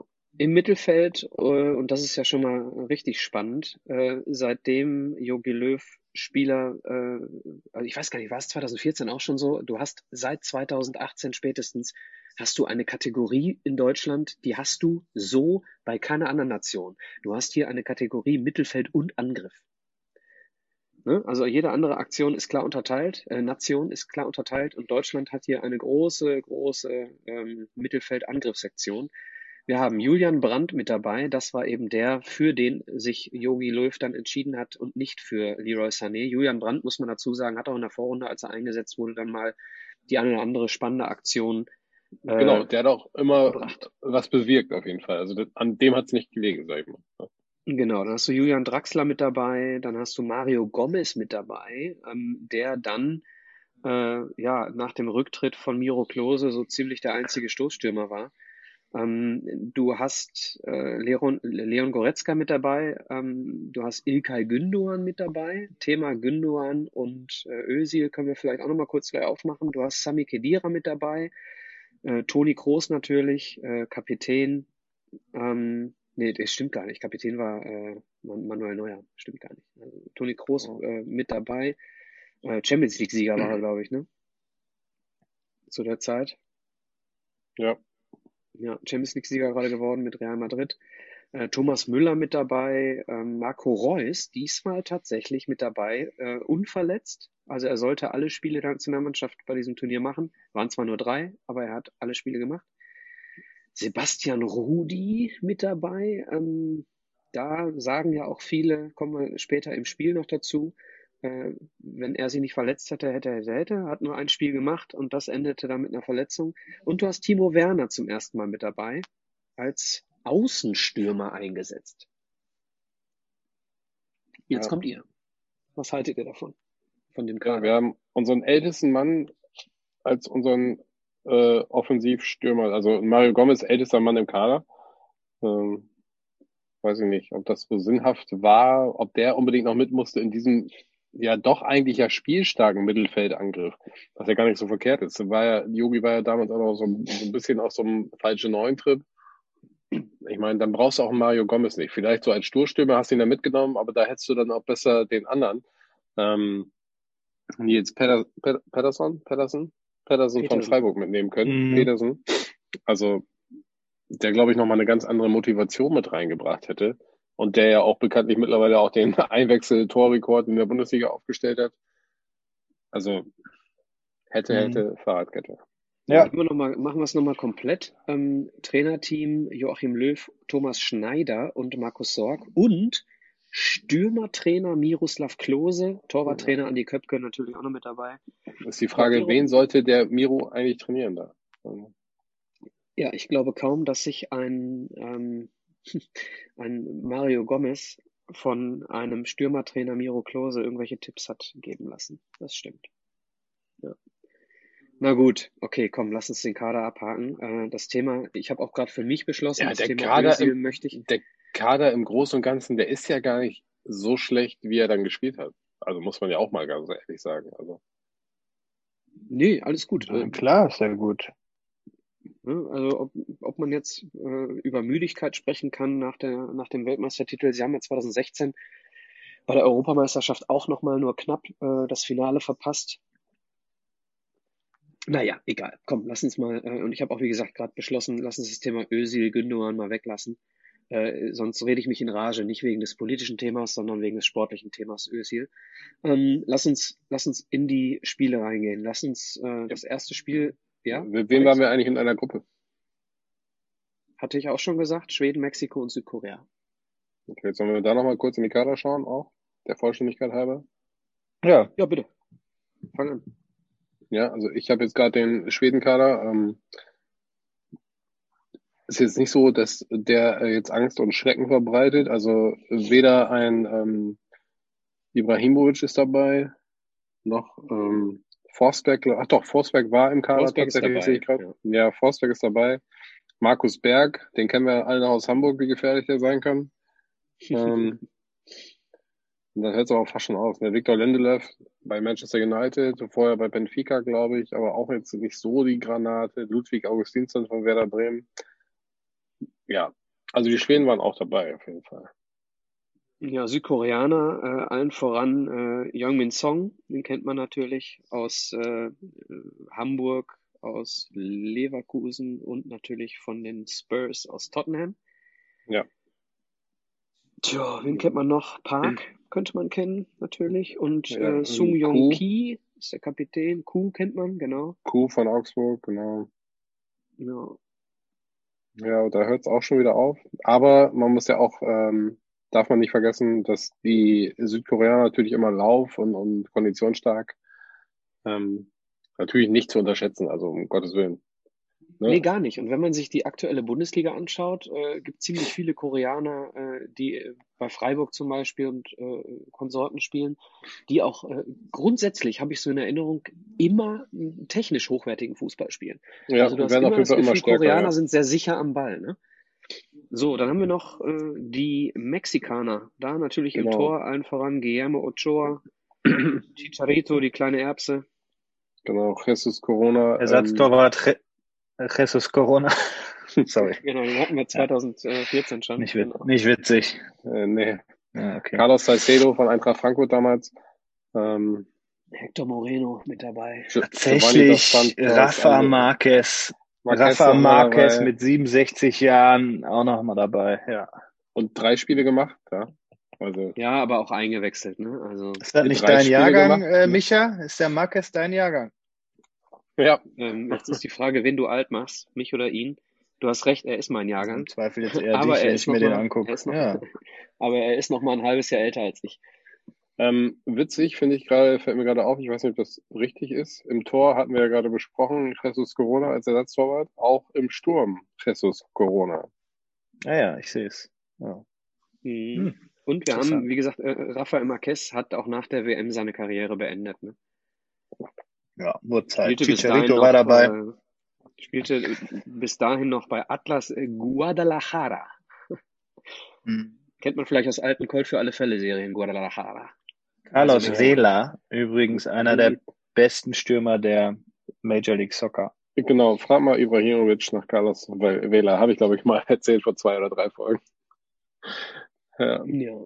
Da wurde Ibrahimovic mit Carlos Vela verglichen, dass Carlos Vela ja mehr Tore geschossen hätte als Ibrahimovic.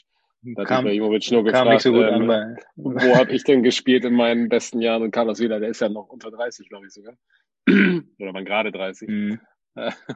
Und Ibrahimovic, der mittlerweile 40. Oder fast 40. Ja, hat jetzt übrigens schon seinen 5. Doppelpack im 11. Spiel gemacht, übrigens. Für AC. Und der ist nicht ganz so schlecht jetzt. Okay, gehen wir doch in die Spiele. Ja, aber auch zusammenfassend, in dieser Gruppe der Titelverteidiger Deutschland durchaus mit Chancen aufs Weiterkommen. Ja. Also ich sag mal so, vor der Weltmeisterschaft haben alle gesagt, ja, haben wir wieder Glück gehabt mit der Gruppe. Ne? Also alles andere als eine Todesgruppe. Ah. Ja, völlig. Ja, gehen wir genau so ging's auch los. Mexiko. Genau ja, so. Das haben wir bei Christopher geguckt. Das erste Spiel, ich erinnere mich. Die deutsche Nationalmannschaft wird ihrer Favoritenrolle auch gerecht. Zumindest kassiert sie kein Tor 34 Minuten lang. Ja, machen wir es kurz. Mexiko, wir haben es mit Sicherheit alle noch im Kopf. Mexiko, 35. Minute Lozano. Deutschland relativ harmlos. Ne? Also ja, also Mexiko, ich erinnere mich da noch dran, auch in der ersten Halbzeit, die haben uns ja quasi überrannt. Also dieses 1:0, das war ja lange überfällig. Also hat nicht der mexikanische Trainer auch gesagt, es war mir ganz klar, wie sie taktisch spielen werden. Also war es nicht total ausrechenbar, was wir gemacht haben? War das nicht so die Aussage vom Trainer? Genau, und da gab es ja auch diese erste Diskussion darum, dass unsere Innenverteidigung zu langsam ist, was die Mexikaner eindrucksvoll demonstriert haben dann auch. Ja. Also 1-0 zu verlieren im Auftaktspiel gegen Mexiko und wir alle wissen, das schlechte Spiel der Deutschen ist eigentlich immer das zweite. Naja, schauen wir mal. Im zweiten Spiel dieser Gruppe schlägt Schweden Südkorea mit 1:0. Granqvist in der 65. durch Foul-Elfmeter und dementsprechend haben wir Südkorea und die deutsche Nationalmannschaft schon gehörig unter Druck im zweiten Spiel. Südkorea gegen Mexiko. Tja, wer möchte? Mexiko gewinnt. Chicharito trifft, Vela trifft, Heung-Min Son trifft. Also alle, die wir gerade erwähnt haben, bringt Südkorea noch mehr unter Druck und Mexiko relativ sicher weiter. Ja, genau. Also Mexiko jetzt schon bei 6 Punkten. Eigentlich, ich glaube, wenn man es durchrechnet, schon erledigt nach diesem zweiten Spieltag. Ne? Sind schon weiter, glaube ich. Südkorea bleibt bei 0. Spiel noch was noch passiert, ne? Und das Geile ist, da wir jetzt auch gewinnen, und wir können gerne über das Schwedenspiel reden, was wir mit dem wunderbaren Freischuss vom Krosa gewinnen. Aber da dachte doch jeder, ja gut, das kriegen wir jetzt wohl hin gegen Südkorea. Ja, trotzdem, Alex, du hast ja mal so einen dummen Start in der WM, die hast du immer mal. Alex, erinnerst du dich noch an das Spiel? An das Tor vom Kroos. Ich erinnere mich an das Spiel, das haben wir Alex. Auch geguckt bei Burger und Bier in der Harley-Davidson-Bar. Ganz genau. Ja, aber wir haben aber auch schon gesagt, ach du Scheiße. Und dann ist er tatsächlich, das hatte ich gar nicht mehr vor Augen, habe ich jetzt gerade gesehen, in der 82. ist Boateng ja sogar noch vom Platz gegangen, also wie in Unterzahl. Ja. Und dann Groß in der 5 Minuten der Nachspielzeit schießt er noch das 2-1. Ja, da war natürlich große Ekstase und alle haben gedacht, jawohl, da ist es jetzt. Und jetzt kriegen sie ja wohl die Kurve. Wir müssen ja nur Südkorea schlagen, um weiterzukommen im Prinzip. Genau. Ja, genau. Das war auch das die überhaupt keine Chance mehr hatten, weiterzukommen. Genau, die schon raus waren zu dem Zeitpunkt. Von wem sprichst du jetzt? Südkorea. Richtig. Okay, ich wollte noch mal ganz kurz zum Schwedenspiel kommen. Denn wir haben ja hier in der 31. Minute Sebastian Rudi verloren. Und da haben viele gesagt, wir waren sehr stabil durch Sebastian Rudi auf der 6 plötzlich. Ne, wurde Ilkay Gündoğan eingewechselt für Rudi, weil Rudi sich verletzt hat. Und eine Minute später fällt auch dann das Tor. Ich meine, es war ein Fehlpass von Kroos, bin mir nicht ganz sicher. Ich glaube ja. Und Marco Reus gleicht aus in der 48. Und über den Freistoß von Kroos haben wir gerade schon gesprochen. Player of the Match übrigens, Marco Reus. Ja, der auch ein wirklich gutes Spiel gemacht hat. Ich erinnere mich da auch Julian Brandt, meine ich. Wurde spät eingewechselt in der 87. Aber genau, wir trifft haben den Pfosten, glaube ich, noch. Der trifft noch den Pfosten, genau. Wir hatten ja schon nach dem ersten Spiel, da haben wir schon Impulse gesetzt. Und alle haben gesagt, so, jetzt muss der Julian auch mal von Anfang an spielen. Also da kann man wirklich sagen, an dem hat es nicht gelegen. Ja. Also wir spielen hier gegen trotzdem Schweden, um das nochmal ganz kurz zusammenzufassen. Wir spielen hier gegen Schweden, diesmal ohne Mario Gomez, der erst in der zweiten Halbzeit für Draxler kommt, und spielen hier mit Werner als Sturmspitze und Reus und Müller auf den Flügeln und Draxler auf der 10. Das ist so die Aufstellung. Und den besten Linksverteidiger, den wir je hatten, Hector.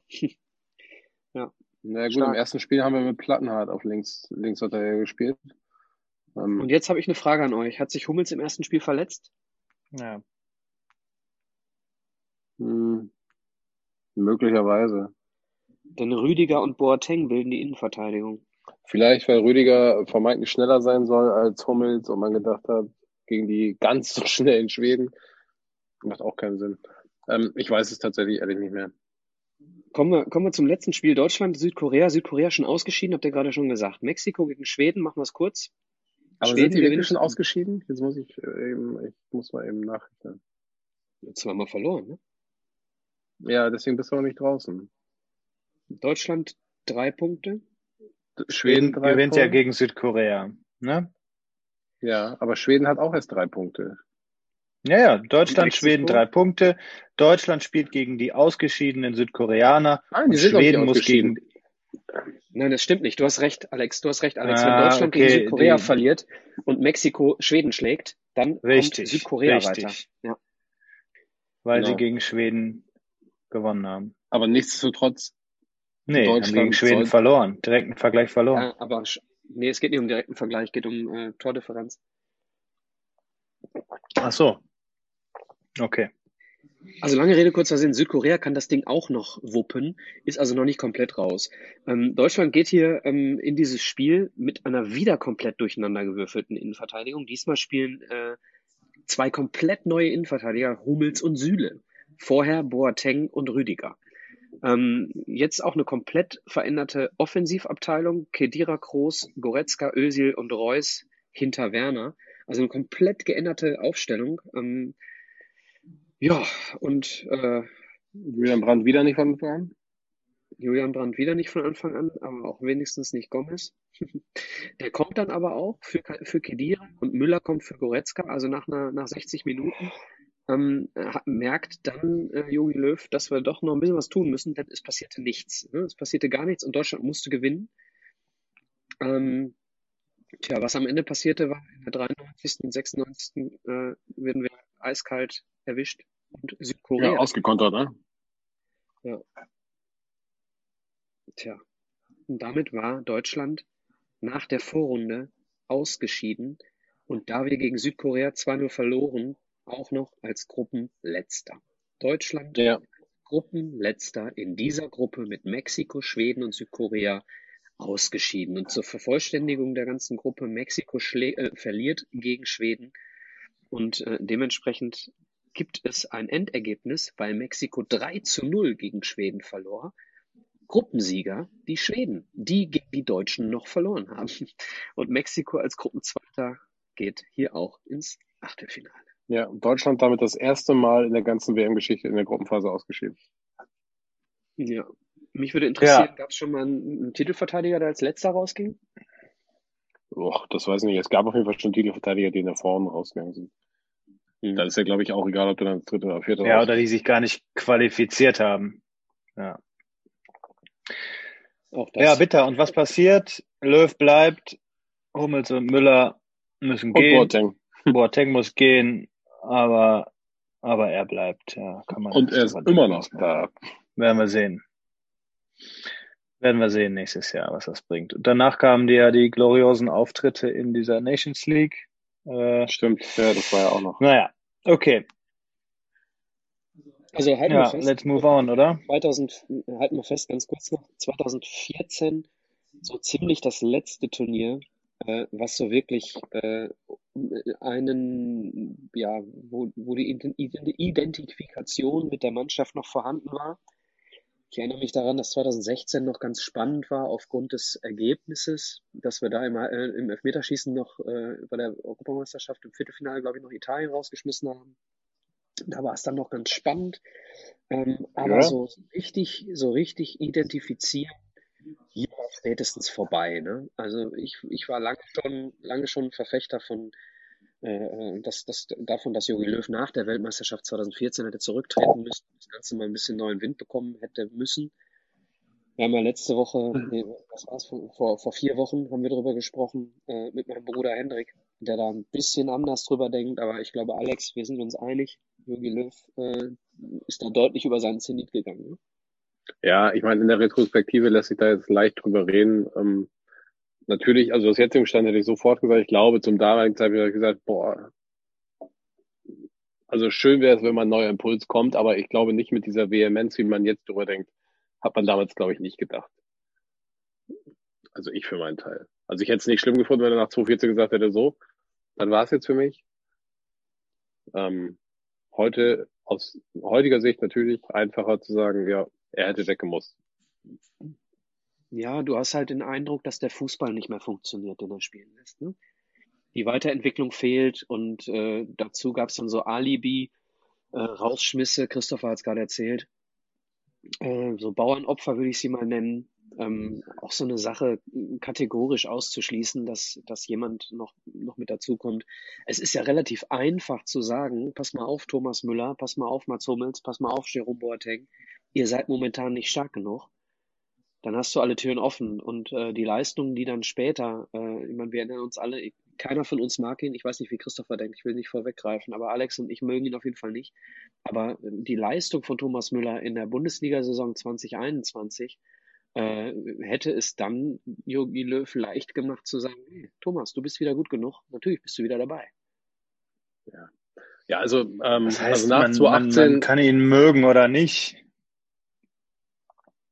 Aber der Typ ist ja für jeden Gegner erstmal ein Statement, wenn der da steht. Und mittlerweile kennt den ja auch, gut, der ist jetzt tot, aber Diego Maradona hat den am Ende ja auch noch gekannt. Also der ist ja ein Typ, wenn der auf dem Platz steht, der ist so abgewichst und lacht sich kaputt. Und den hätten wir damals 2010 gebraucht, wo wir ausgeschieden sind gegen Spanien.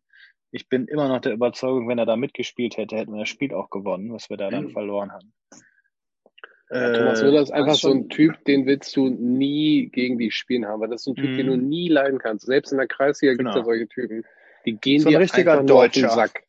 Genau, die gehen dir nur also auf den Sack. Thomas Müller hat man auch das Gefühl, der geht einem immer mehr auf den Sack, seitdem die Zuschauer nicht mehr da sind, weil du ihn jetzt auch noch hören musst. Ja. Naja. Liebe Zuhörer, ihr merkt schon, wenn wir hier ein Resümee für die deutsche Nationalmannschaft ziehen, nach der Vorrunde, das gab es so auch noch nicht, ne? Sonst haben wir immer nach dem Turnier ein Resümee gezogen. Jetzt ziehen wir hier schon ein Resümee nach der Vorrunde. Traurig. Aber die Vorrunde ist noch nicht beendet, liebe Freunde. Es gibt noch zwei Gruppen. Genau, Gruppe G, oder? Genau. Gut, also Gruppe G habe ich. Wir haben die meist gehypte Mannschaft 2018, Belgien. Wir haben England, die kommt noch. England auch mit einer, glaube ich, famosen Qualifikation. Tunesien und Panama. Panama, erste WM-Teilnahme, haben wir gerade schon besprochen. Also auf dem Papier relativ klar, was da passiert. Und ob sich das bewahrheitet, sehen wir gleich. Ich sage jetzt nicht die Endergebnisse zuerst. Ich ändere meine Strategie. Ich fange mit dem ersten Spiel an. Belgien, Panama. Ich mache es richtig spannend. Belgien, Panama. Panama, erster WM-Auftritt, haben nichts zu holen gehabt in dem Spiel. Belgien wird der Favoritenrolle gerecht. Ich kann kurz ein paar Spieler aufzählen. Courtois, der Name, Alderweireld, Vertongen, De Bruyne, Witzel, Carrasco, Mertens, Hazard, Lukaku, Hazard. Das hört sich, also und diese Mannschaft, die hört sich wirklich nach Fußball an, und genauso haben sie ja auch gespielt. Die haben ja wirklich geilen Fußball gespielt, muss man so sagen. Und du darfst nicht vergessen, dass die Mannschaft Batshuayi, die Belgier spielten ja auch in der Formation jetzt nicht das erste Jahr zusammen, das muss man ja auch dazu sagen, ne? Im Gegensatz zu Frankreich, die bei der WM zum ersten Mal so richtig zusammengespielt haben. Die hatten ja vorher noch richtig Stress. Belgien bereitet sich ja seit 4 Jahren vor auf das Turnier mit dieser Bombenmannschaft. Ne? Also die sind eigentlich eingespielt, und man hat es in der Vorrunde auch gesehen. Also erstes Spiel 3-0, zweimal Lukaku. Lukaku war damals auch, glaube ich, so richtig auf seinem Zenit. Wenn ich ganz kurz reingrätschen darf, also ich erinnere mich dran, dass dieses Spiel Belgien-Panama, da hab ich gedacht so, leck mich am Arsch. Die haben einen Lukaku, der alles da vorne kann, und haben hinten dran noch einen Batshuayi, und was haben wir? Mario Gomez. Also da alleine dieser Vergleich, der hat mich 2018 so umgehauen, was die Qualität betrifft. Du hast ja das Gefühl gehabt, Jogi Löw hätte den Ersatzstürmer von Belgien mit Kusshand genommen, ne? Zu der Zeit.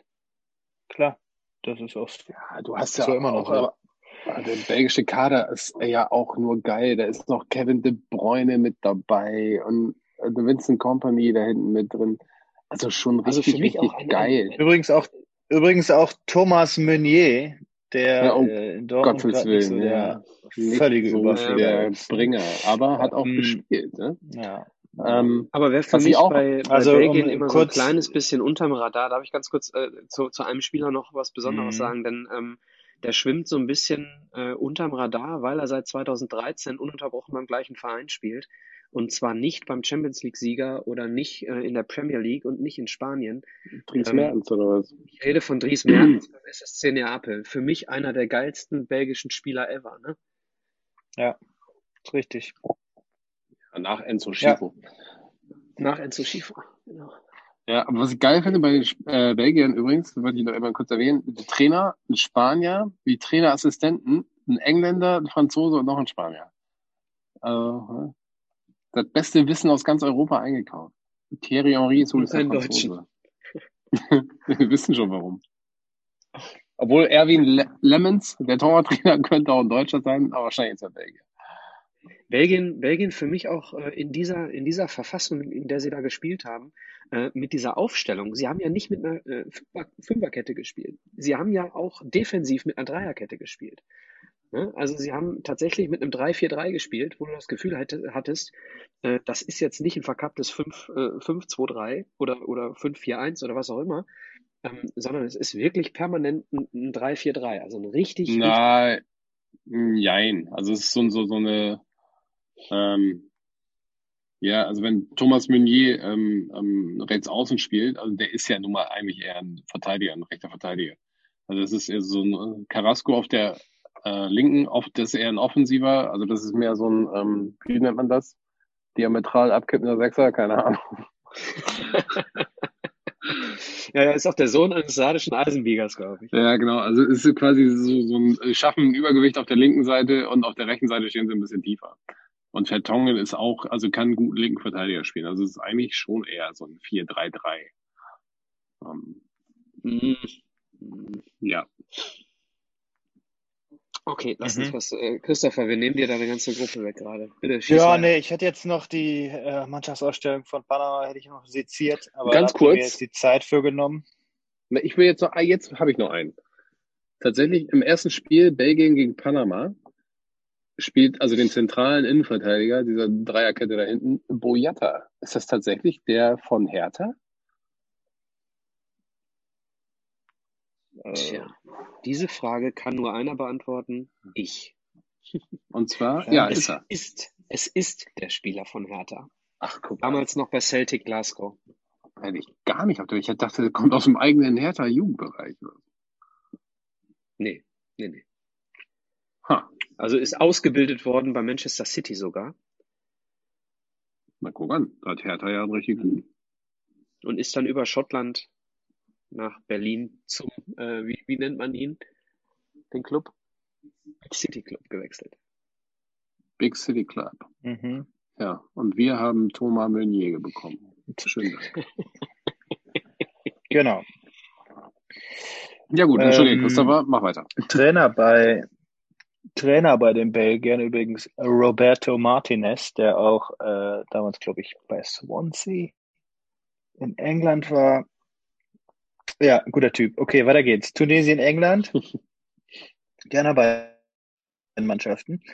England gewinnt in der 92. Minute durch den Kopfball von Harry Kane, der auch übrigens schon das 1-0 gemacht hat. Zwischenzeitlich hatte Tunesien ausgeglichen mit 2-1. Also Last-Minute-Treffer von England, von denen man eigentlich viel mehr erwartet hätte.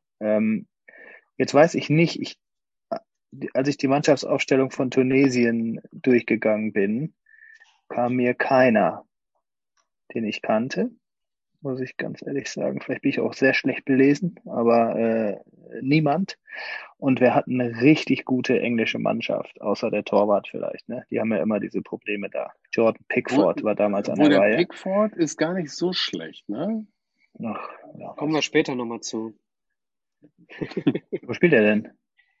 Nee, da kommen wir später nochmal zu. Also jetzt spielt er bei Everton? Everton, okay.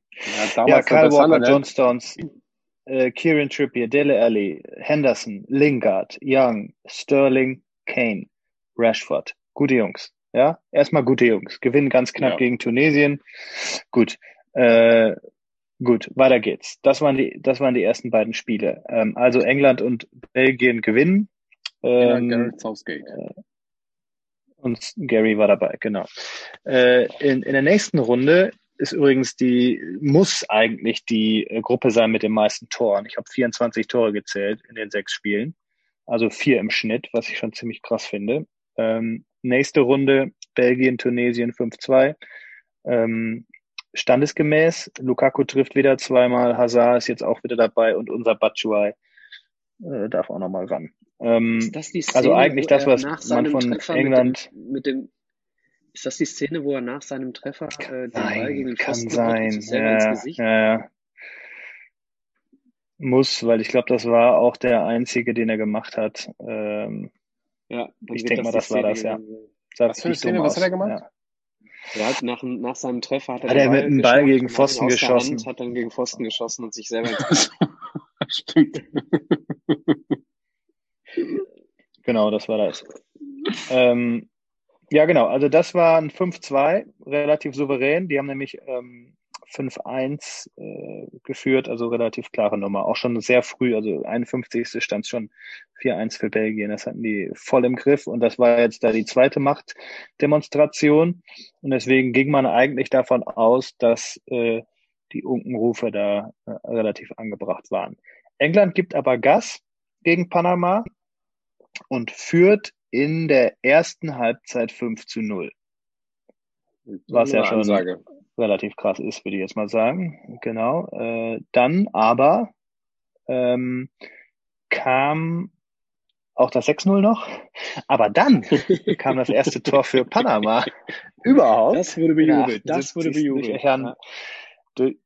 bejubelt durch Herrn Baloy. Der hat das dann gemacht. Und dann hat England halt 6:1 gewonnen. Und das war ein relativ wichtiger Sieg, weil das Spiel darauf haben sie dann, was heißt wichtig, das Spiel darauf haben sie dann verloren gegen Belgien mit 1:0. Es war eine relativ eindeutige Gruppe. Tunesien hat von den Außenseitermannschaften 3 Punkte geholt. Und zwar gegen Panama. Wie konnte es anders sein? Das war eine Gruppe, die man sich vorher so gedacht hätte und die genauso eingetroffen ist, wie man es gedacht hätte. Belgien gewinnt mit 3 Spielen, 3 Siegen. England verliert gegen Belgien. Das war, glaube ich, auch noch, das haben die Leute, glaube ich, auch gedacht, dass Belgien stärker ist als England und Tunesien schlägt Panama. Also eigentlich so eine, also das, da hätte man drauf wetten können, dass das so kommt. Ja, wobei muss man sagen, glaube ich, wir haben aus der Erfahrung, würde ich sagen, so in der Erinnerung an 2018 zwei der stärksten Nationen mit England und Belgien in einer Gruppe, dafür aber der Rest wirklich Abfall, ne? Also in Anführungsstrichen. Das heißt, du hast hier niemanden, so einen dritten starken, wie, weiß nicht, Serbien oder Mexiko mit dabei, sondern es war von vornherein klar, da hättest du alles drauf setzen können, dass hier Belgien und England durchgehen. Was ich verwunderlich finde, noch in der Gruppe ist, zumal ja Panama auch noch gegen Tunesien führt, ne? Das muss man ja auch nochmal dazu sagen, im letzten Spiel. Panama führt erstmal noch eine Weile. Erste Halbzeit, bis haben. Dann irgendwann mal Tunesien noch gewinnt. Ein Eigentor, gut. Aber immerhin, ne? Also, das waren richtig schlechte Gegner für Belgien und England. Was ich mir nicht ganz erklären kann, ist, warum die England und Belgien im letzten Gruppenspiel, wenn die beide gegeneinander spielen und dann bei beide 6 Punkte, wenn ich das richtig mitgezählt habe, es geht ja um Platz 1 im Prinzip, aber spielen beide im Prinzip mit einer besseren B-Mannschaft. Ja, man muss dazu sagen, dass die Gegner der beiden relativ egal sind. Kommen wir noch zu, oder ich kann es auch jetzt mal vorwegnehmen, Belgien trifft im Achtelfinale auf Japan und England trifft im Achtelfinale auf Kolumbien. Ja, also ist jetzt... okay, ja, sie spielen gegen den ersten und zweiten aus Gruppe H, ja. Genau, dementsprechend, und der Baum hat sich auch relativ, war jetzt auch, weiß ich nicht, also... Ob du jetzt oben im Baum landest mit Frankreich oder unten im Baum mit Kroatien. Ja, das ist schon egal, ja, das stimmt. So. Übrigens, Torschütze für Belgien gegen England war Denis Januzaj, der auch, glaube ich, beim BVB damals unter Vertrag war. Der war mal ausgeliehen von Januzaj. Genannt Danny. Ja, gut, gehen wir in Gruppe H. Auf jeden Fall, genau.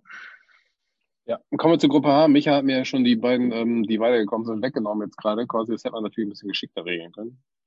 Weil die ganze Gruppe kann es im Prinzip nicht mit der Spielqualität von Belgien oder England zur WM 2018 aufnehmen.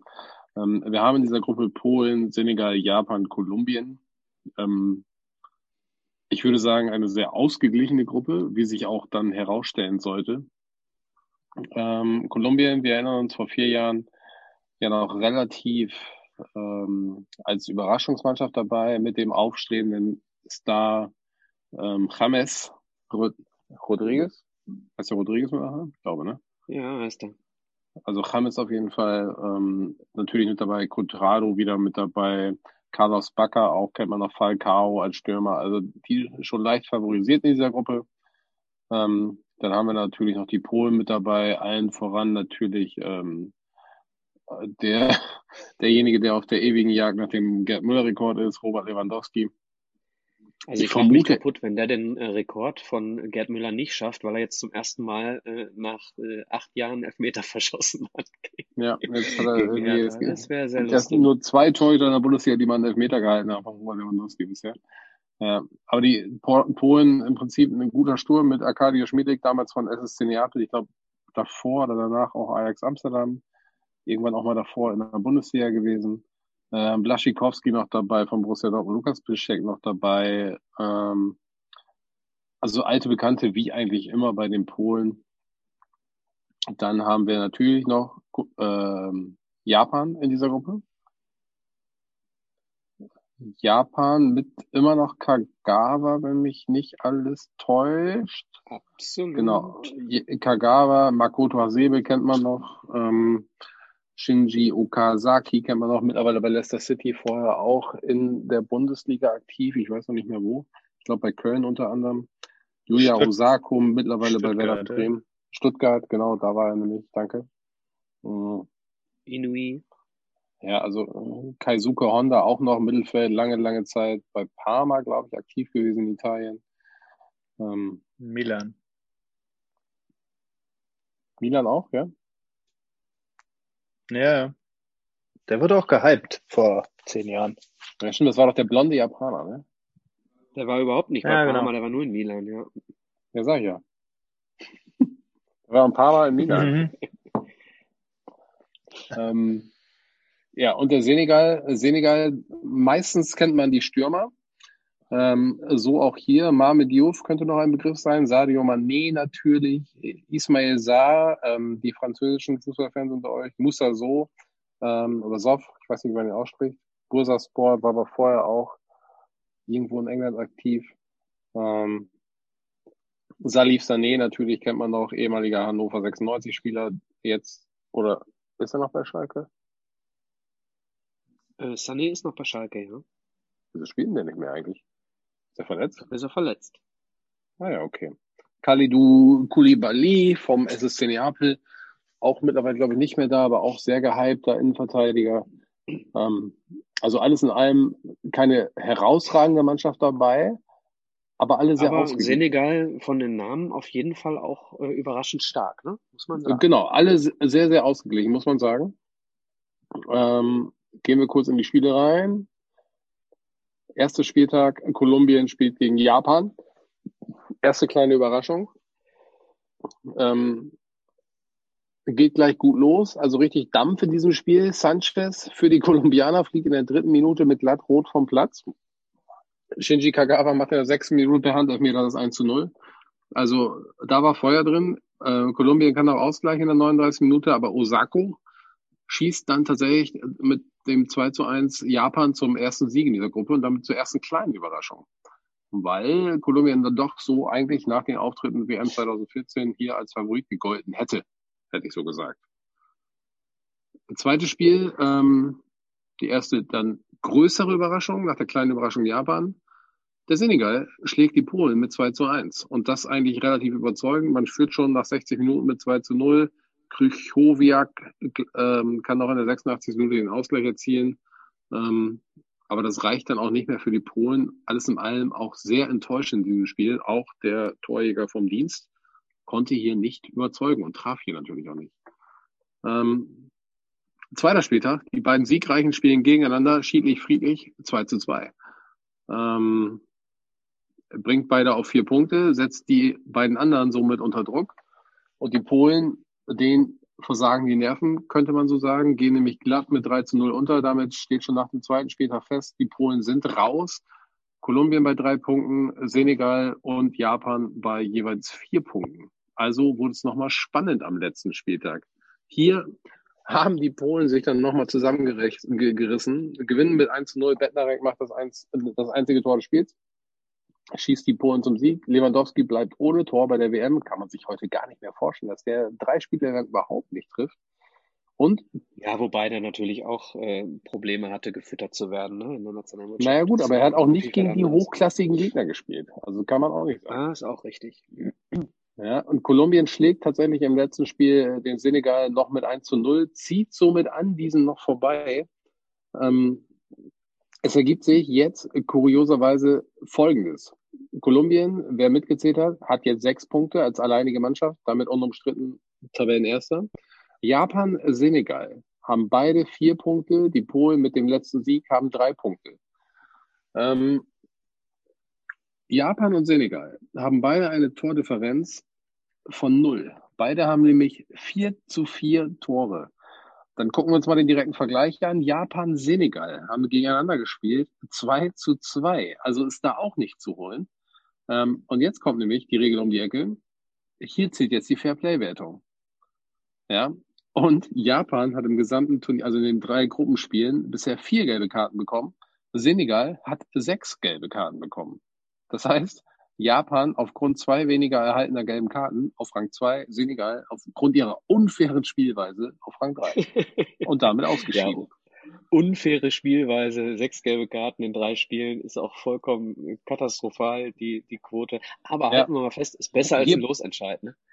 Ja, hierbei möchte ich nur noch mal erwähnen, im zweiten Gruppenspiel Senegal gegen Japan, was auch 2:2 ausging, hatte Senegal in der 90. und 91. jeweils eine gelbe Karte bekommen. Ja, aber Japan auch. Japan auch eine in der 94. Aber hätte Senegal diese beiden nicht bekommen, wäre es 4:4 gewesen. Ich weiß gar nicht, was dann passiert wäre. Losentscheid? Oh, das ist interessant. Ja, gute Frage. Ja. Und dann geht's bestimmt ums Geld. Und dann muss man mal gucken, waren diese gelben Karten denn überall nötig? War nochmal ein Zeitspiel? Naja, lange Rede, gar keinen Sinn. Also Senegal scheidet aus, weil sie zu viele gelbe Karten bekommen haben. Japan aufgrund ihrer körperlosen Spielweise 2 gelbe Karten weniger. Gehen eine Runde weiter. Sind damit Gruppengegner der Belgier. Kolumbien spielt gegen die Engländer. Und damit haben wir folgende Situation im Achtelfinale. Uruguay trifft auf Portugal. Frankreich trifft auf Argentinien. Das lässt auf einen Knallerspiel. Sind schon hoffen. 2 hochklassige Achtelfinale. Auf jeden Fall. Also Emotionen auf jeden Fall auch garantiert bei Uruguay, Portugal. So viel steht fest. Dann haben wir Brasilien, Mexiko. Auch nicht ohne, würde ich mal so sagen. Dann haben wir einen klaren Favoriten Belgien gegen Japan. Wir haben in meinen Augen auch einen Favoriten Spanien gegen Gastgeber Russland. Alex, sie sind Gastgeber, nicht Titelverteidiger. Wir haben einen klaren Favoriten nach der Vorrunde Kroatien gegen Dänemark. Und wir haben Schweden gegen die Schweiz und Kolumbien gegen England. Also, wir wären als Gruppensieger unten gelandet, die Deutschen, und wir hätten auf die Schweiz treffen können. Hätten wir es noch als Zweiter irgendwie weiter geschafft, dann hätten wir die Brasilianer gekriegt. Hätte. Ich wollte es ja nur zur Vervollständigung mal sagen, was uns da geblüht hätte. Also ich weiß nicht, ich glaube, wir hätten beides nicht geschafft. So, wir starten ins Achtelfinale und wer, wenn nicht der Alex, könnte besser über ein hervorragendes Achtelfinale sprechen? Soll ich das mal tun? Bitte. Ja, wir sprechen über das Achtelfinale Frankreich gegen Argentinien. Eins der besseren, wenn nicht gar das beste Spiel dieser Fußball-WM. Also auf jeden Fall eins der spannendsten. So, jetzt haben wir es, glaube ich. Es entwickelte sich ein hochklassiges Fußballspiel mit dem besseren Ende für die Franzosen, nehme ich mal vorweg. Also die Franzosen spielen ja schon seit der Vorrunde mit der deutschen Taktik, mit 4 Innenverteidigern hinten drin, nämlich Hernandez, Umtiti, Varane und Pavard. Hernandez und Pavard, die beide jetzt auch bei den Bayern spielen, können ja auch oder sind eigentlich auch gelernte Innenverteidiger, wenn ich das richtig auf der Pfanne habe, spielen gegen die angriffslustigen Argentinier. Und es entwickelt sich ein ordentlicher Schlagabtausch, vor allen Dingen dann in der zweiten Halbzeit. Also in der ersten Halbzeit Griezmann, 13 Minuten, Foul-Elfmeter, kann man ja auch erwarten, wenn man gegen Argentinien spielt, 1-0. Di Maria gleich noch kurz vor der Pause aus, macht das 1-1. Aber dann kommt es zum Seitenwechsel. Kurz nach der Halbzeit, Mercado trifft für die Argentinier, schießt das 2:1. Die Argentinier wähnen sich im 7. Himmel. Aber da haben sie den Rechnung ohne den französischen Wirt gemacht. Es kommt nämlich Pavard. Und jetzt müsst ihr mir helfen. War das dieses einzige Traumtor, was Pavard jemals geschossen hat, irgendwie aus 20 Metern, so eine Volley-Direktabnahme? Macht das 2:2? Ich glaube, das war das, ne? Ja. Ja. Genau, also wirklich ein sehenswertes Tor. Ich glaube, war es nicht sogar das schönste Tor des Turniers? Also auf jeden Fall eins der schönsten, kann man nicht anders sagen. Ich weiß gar nicht, wenn ich mir den heute angucke, wenn er wieder spielt, kann ich mir überhaupt nicht vorstellen, dass er jemals einen Ball so getroffen hat. Also das ist wirklich so ein das ist so der Thomas Meunier der Bayern irgendwie. Das ist also, naja. Auf jeden Fall Pavard gleicht aus. Kurz darauf, 64 Minuten, der schon hell leuchtende Stern von Mbappé geht noch höher auf, er macht das 3:2 in der 64. und kurz darauf denkt er sich, das mache ich gleich nochmal, in der 68. das 4:2 Da haben wir das Spiel eigentlich schon entschieden. Die Argentinier rennen an, bringt aber nichts. Bis auf die dritte Minute der Nachspielzeit. Aguero, der Schwiegersohn von Diego Armando Maradona, Gott habe ihn selig, macht noch das 3:4. Aber das war's auch. Mehr kommen da nicht bei rum. Die Argentinier fahren tatsächlich bei dem Ergebnis 4:3, denkt man, oh, das muss ja mindestens Verlängerung, wenn nicht Elfmeterschießen gewesen sein. Nee, war alles in der regulären Spielzeit. Die Argentinier fahren nach Hause. Frankreich geht eine Runde weiter. Ja, starker Auftritt. Ich habe es mir nochmal angeguckt. Starker Auftritt der Franzosen. Ja, Alex, starker Auftritt von dir. Kommen wir zum zweiten Achtelfinale. Uruguay gegen Portugal. Und das sind solche Spiele, K.O.-Runde sind dann solche Spiele, wo es dann darum geht, ob große Spieler wirklich große Spieler sind. Ich nehme es mal vorweg. Cavani ist so einer, macht das 1:0. Pepe gleicht aus und Cavani macht auch das 2:0. Von Cristiano Ronaldo ist nicht viel zu sehen, außer einer gelben Karte in der Nachspielzeit. Chancen auf beiden Seiten. Am Ende kann man sagen, das Ergebnis geht schon okay. Uruguay schlägt Portugal. Ja, und damit verkürzen wir das Ganze mal. Portugal raus, mit Applaus. Ich möchte noch ergänzen zu meinem Spiel Frankreich-Argentinien. Lionel Messi hat nicht meine gelbe Karte bekommen. Irgendwas musste noch kommen. So, kommen wir zu Spanien-Russland. Jawohl. Also, Spanien-Russland. Ja, weiß ich jetzt nicht. Auf jeden Fall hat Spanien sich da auch nicht mit rumbekleckert. Haben verloren, das mal vorweg, im Elfmeterschießen. Verlängerung spare ich mir. Also ich fange jetzt mal von hinten an. Verlängerung spare ich mir, da war überhaupt nichts los. Willst du nicht als erstes mal sagen, wer Weltmeister geworden ist? Spanien hat in der 11. Minute durch Ramos, eigentlich Ramos Tor, aber es wurde dann als Eigentor gewertet, geführt. Da dachte jeder, der Gastgeber ist entzaubert, war dann aber dort nicht so. Denn ich glaube sogar noch in der 60. glaube ich, hat dann der Russe ausgeglichen. Nee, es war und der Russe war vor der Halbzeit? Okay. In der 42. genau. Hat der Russe dieses 1:1 tatsächlich auch die Verlängerung gerettet. Wer ist denn eigentlich dieser Russe? Allerdings hatte Spanien 75% Ballbesitz. Ist jetzt nicht unüblich für Spanien. Allerdings war der Ballbesitz auch mehr im defensiven zentralen Mittelfeld. Also es waren jetzt nicht viel Torraumszenen. Spanien hat es nicht geschafft, da irgendwie seiner Favoritenrolle gerecht zu werden. Man muss aber auch sagen, Russland hatte krasse Fans in den Stadien und waren richtig gehypt. Was sie sonst noch gemacht haben, weiß ich nicht. Auf jeden Fall haben sie dann im Elfmeterschießen gewonnen, weil der Man of the Match Akinfeev 2 Elfmeter gehalten hat. Gegen Koke und gegen einen, den ich noch gar nicht kenne, muss ich ganz ehrlich sagen. Thiago Aspas. Wer das war. Aspas. So. Ja, also Russland setzt sein Märchen fort und gewinnt im Elfmeterschießen 4:3 gegen Spanien. Ja. Und Iniesta hat nicht von Anfang an gespielt, was sehr komisch war in dem Spiel. Kam erst in der 70. für David Silva. Gut. Hatte aber alle Spiele davor eigentlich immer zur ersten Hälfte gehört. Deswegen war das ein bisschen seltsam. Okay, also Russland als Gastgeber im Viertelfinale. Tja. Genau. Alex. Ja. Kommen wir zum nächsten Achtelfinale. Kroatien gegen Dänemark. Also, ich bedauere die den Anpfiff verpasst haben, weil sie nochmal eben aufs Klo mussten oder sich eine Tüte Chips aufmachen mussten. Nach 4 Minuten steht es bei dem Spiel schon 1:1.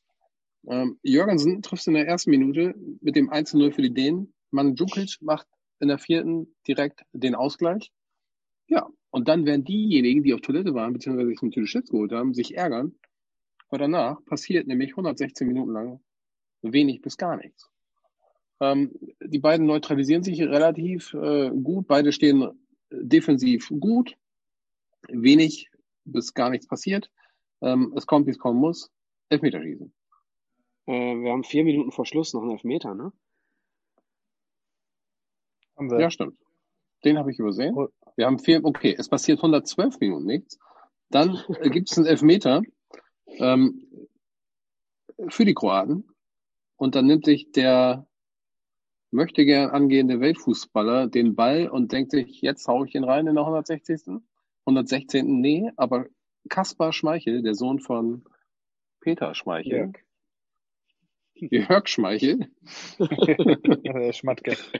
Jörg Schmatke, Peter Schmatke, Jörg Schmeichel, hält diesen Elfmeter von Luka Modric. Und dann geht's weiter. Aber Modric sollte ja nochmal eine Chance erhalten. Also, kommen wir zum Elfmeterschießen. Subasic, der Torhüter der Kroaten, hält den ersten gegen den Star der Dänen, gegen Eriksen. Daraufhin denkt sich Schmeichel, ich habe das gerade so gut gemacht, ich halte auch gegen Bardet, macht er auch. Daraufhin steht es immer noch 1:1, beziehungsweise 0:0 im Elfmeterschießen, je nachdem, wie man sieht. Die beiden Dänen treffen, die beiden Kroaten treffen. Und dann kommt Pascal, heißt der, glaube ich, Schöne. Ich weiß aber nicht genau, wer Pascal heißt. Spielt bei Ajax, verschießt, also beziehungsweise Subasic hält seinen zweiten Elfmeter in diesem Spiel, in diesem Elfmeterschießen. Daraufhin denkt sich Schmeichel, ja, was der kann ich auch. Hält auch wiederum gegen die Kroaten. Ist ja zum Verrücktwerden. Jürgensen tritt an für die Dänen, verschießt wieder, beziehungsweise Subasic hält seinen dritten Elfmeter. Rakitic, der Mann vom FC Barcelona, der hält aber diesmal die Nerven, macht das 3:2 für die Kroaten. Gehen eine Runde weiter. Die Dänen gehen tränenden Auges nach Hause. Kleiner Nachtrag. Ja, also beide Torhüter halten 3 Elfmeter. Genau. Aber Schmeichel halt nur 2 im Elfmeterschießen. Einen davor. Kleiner Nachtrag. Der von dir erwähnte Schöne hat übrigens einen klassischen nordischen Vornamen. Er heißt Lasse. Ja, danke. Gerne. Lasse Schöne. Vielleicht heißt er auch Lasse Patrick Schöne. Möglich. Bin ich wieder dran? Wenn du Brasilien gegen Mexiko hast. Habe ich. Also, Brasilien gegen Mexiko. Übrigens, kleiner Nachtrag noch zum Achtelfinale der Argentinier. 2 der 3 Tore übrigens vorbereitet von Lionel Messi. So, kommen wir zum Spiel Brasilien gegen Mexiko. Hat er nicht getroffen, sagst du? Brasilien, Mexiko. Eine klare Geschichte könnte man sagen, aber die Deutschen erinnern sich daran, auch gegen Mexiko kann man verlieren. Ne? Ja, also Mexiko durchaus mit Chancen, aber Neymar macht ein echt starkes Spiel.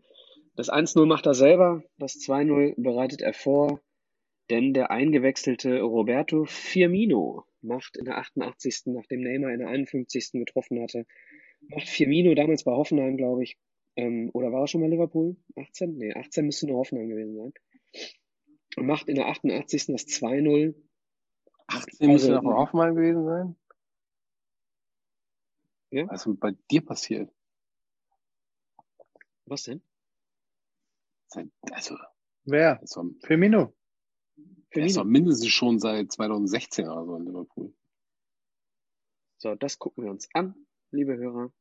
Er ist bei Liverpool nicht seit 2016, mein Freund, sondern seit 2015. So. Guck, wie die Zeit vergeht, du. Im Alter geht die Zeit schneller rum. Also, lange Rede, kurzer Sinn. Brasilien schlägt Mexiko relativ safe. Denn Neymar macht wirklich ein bombenstarkes Spiel. 2:0. So, jetzt kommt er wieder. Der Batshuayi. Belgien, Japan. Relativer Schocker, weil keiner damit gerechnet hätte, dass Japan 2:0 führt in der Halbzeit. Und also eine völlige Entzauberung. Und stimmt, weiß ich nicht. Also es war jetzt ein ausgeglichenes Spiel, aber Japan hat zweimal getroffen. Die wurden jetzt nicht überrannt, die Belgier, aber die haben gepennt oder waren sich wahrscheinlich nach der Vorrunde ein bisschen zu sicher, dass das so weitergeht. Wie gegen Panama und Tunesien und England, okay. Und lagen auf jeden Fall erstmal 2:0 hinten. So. Das ging aber auch bis zur 70. so. Genau, schon, also Halbzeit war ja noch 0-0. Also in der zweiten Halbzeit sind ja erst die Tore für Japan sogar gefallen. Ist das so? Ah, okay. Ja. Ich muss den Spielbericht aufmachen. Das war jetzt alles aus meinem geistigen... Okay. Ja, das kannst du besser als wir, das können wir nicht so gut. Mit dem geistigen... Steht es auch in der Bunden etwas anders. Also 48, also kurz nach der Halbzeit 2 Tore für Japan. Okay. Dann ging so weiter und in der 70. erst kam dann der Anschlusstreffer, Vertongen, Fellaini mit dem Kopfball in der 74. zum 2:2. Und dann, genau wie bei England in der Vorrunde, last minute, 90+4, Chutli, auch Kopfball, 3:2. Und die holen sich das Ding noch irgendwie gegen Japan. Japan Überraschungsmannschaft für mich da auch des Turniers, dass sie da so Paroli bieten. Ich weiß nicht, ob Belgien da zum ersten Mal auch ein bisschen Bammel hatte, dass sie irgendwie jetzt doch nicht Weltmeister werden. Auf jeden Fall haben sie sich sehr schwer getan gegen Japan und haben da 3:2 nur gewonnen in der allerletzten Minute. Aber gut, ist ja auch ein Turnier der Überraschungen, ne? Muss man auch ein bisschen sagen. Ja. Oder seht ihr das anders? Nee, absolut. Nee. Absolut. Es war vor dem Turnier schon große Überraschung mit dabei mit Niederlande und Italien. In der Vorrunde große Überraschung mit Deutschland und dementsprechend klar, dass auch der ein oder andere Underdog relativ überraschend weit kommen würde. Ja. Sehe ich auch so. Ja, und so ist Belgien im Viertelfinale. Schweden gegen die Schweiz. Alex. Schweden gegen die Schweiz. Das 8. Finale, auf das diese WM gewartet hat. Ja, es kommt, wie es kommen muss. So despektierlich. Es kommt, wie es kommen muss. Entwickelt sich kein hochklassiges Fußballspiel. Überraschung, Überraschung. Die Schweiz mit so schweizerischem Tiki-Taki-Fußball. Schweden eher aufs Konter verlegt mit schnellen Spitzen nach vorne. Als siegreich gestalten sollte sich der schwedische Konterfußball tatsächlich. Also es war ein sehr, sehr ausgeglichenes Spiel. Hätte Hi oder Hott ausgehen können. Forsberg in der 66. unter gütiger Mithilfe der Schweizer macht das 1:0. Davon erholen sich die Schweizer nicht mehr wirklich. In der Nachspielzeit fliegt noch der Kamerad Lang vom Platz. Derzeit, glaube ich, bei Gladbach unter Vertrag an Werder Bremen ausgeliehen oder war zumindest an Werder Bremen ausgeliehen.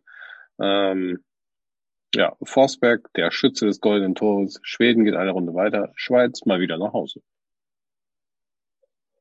Ja, dabei hatten sie in der Vorrunde relativ stark begonnen. Ja, aber es ist ja bei den Schweizer öfter so. Genau, haben auch schon mal die Weltmeister Spanien geschlagen im ersten Spiel, ne? Ja, also die sind auch schon mal ohne Gegentor in der regulären Spielzeit ausgeschieden.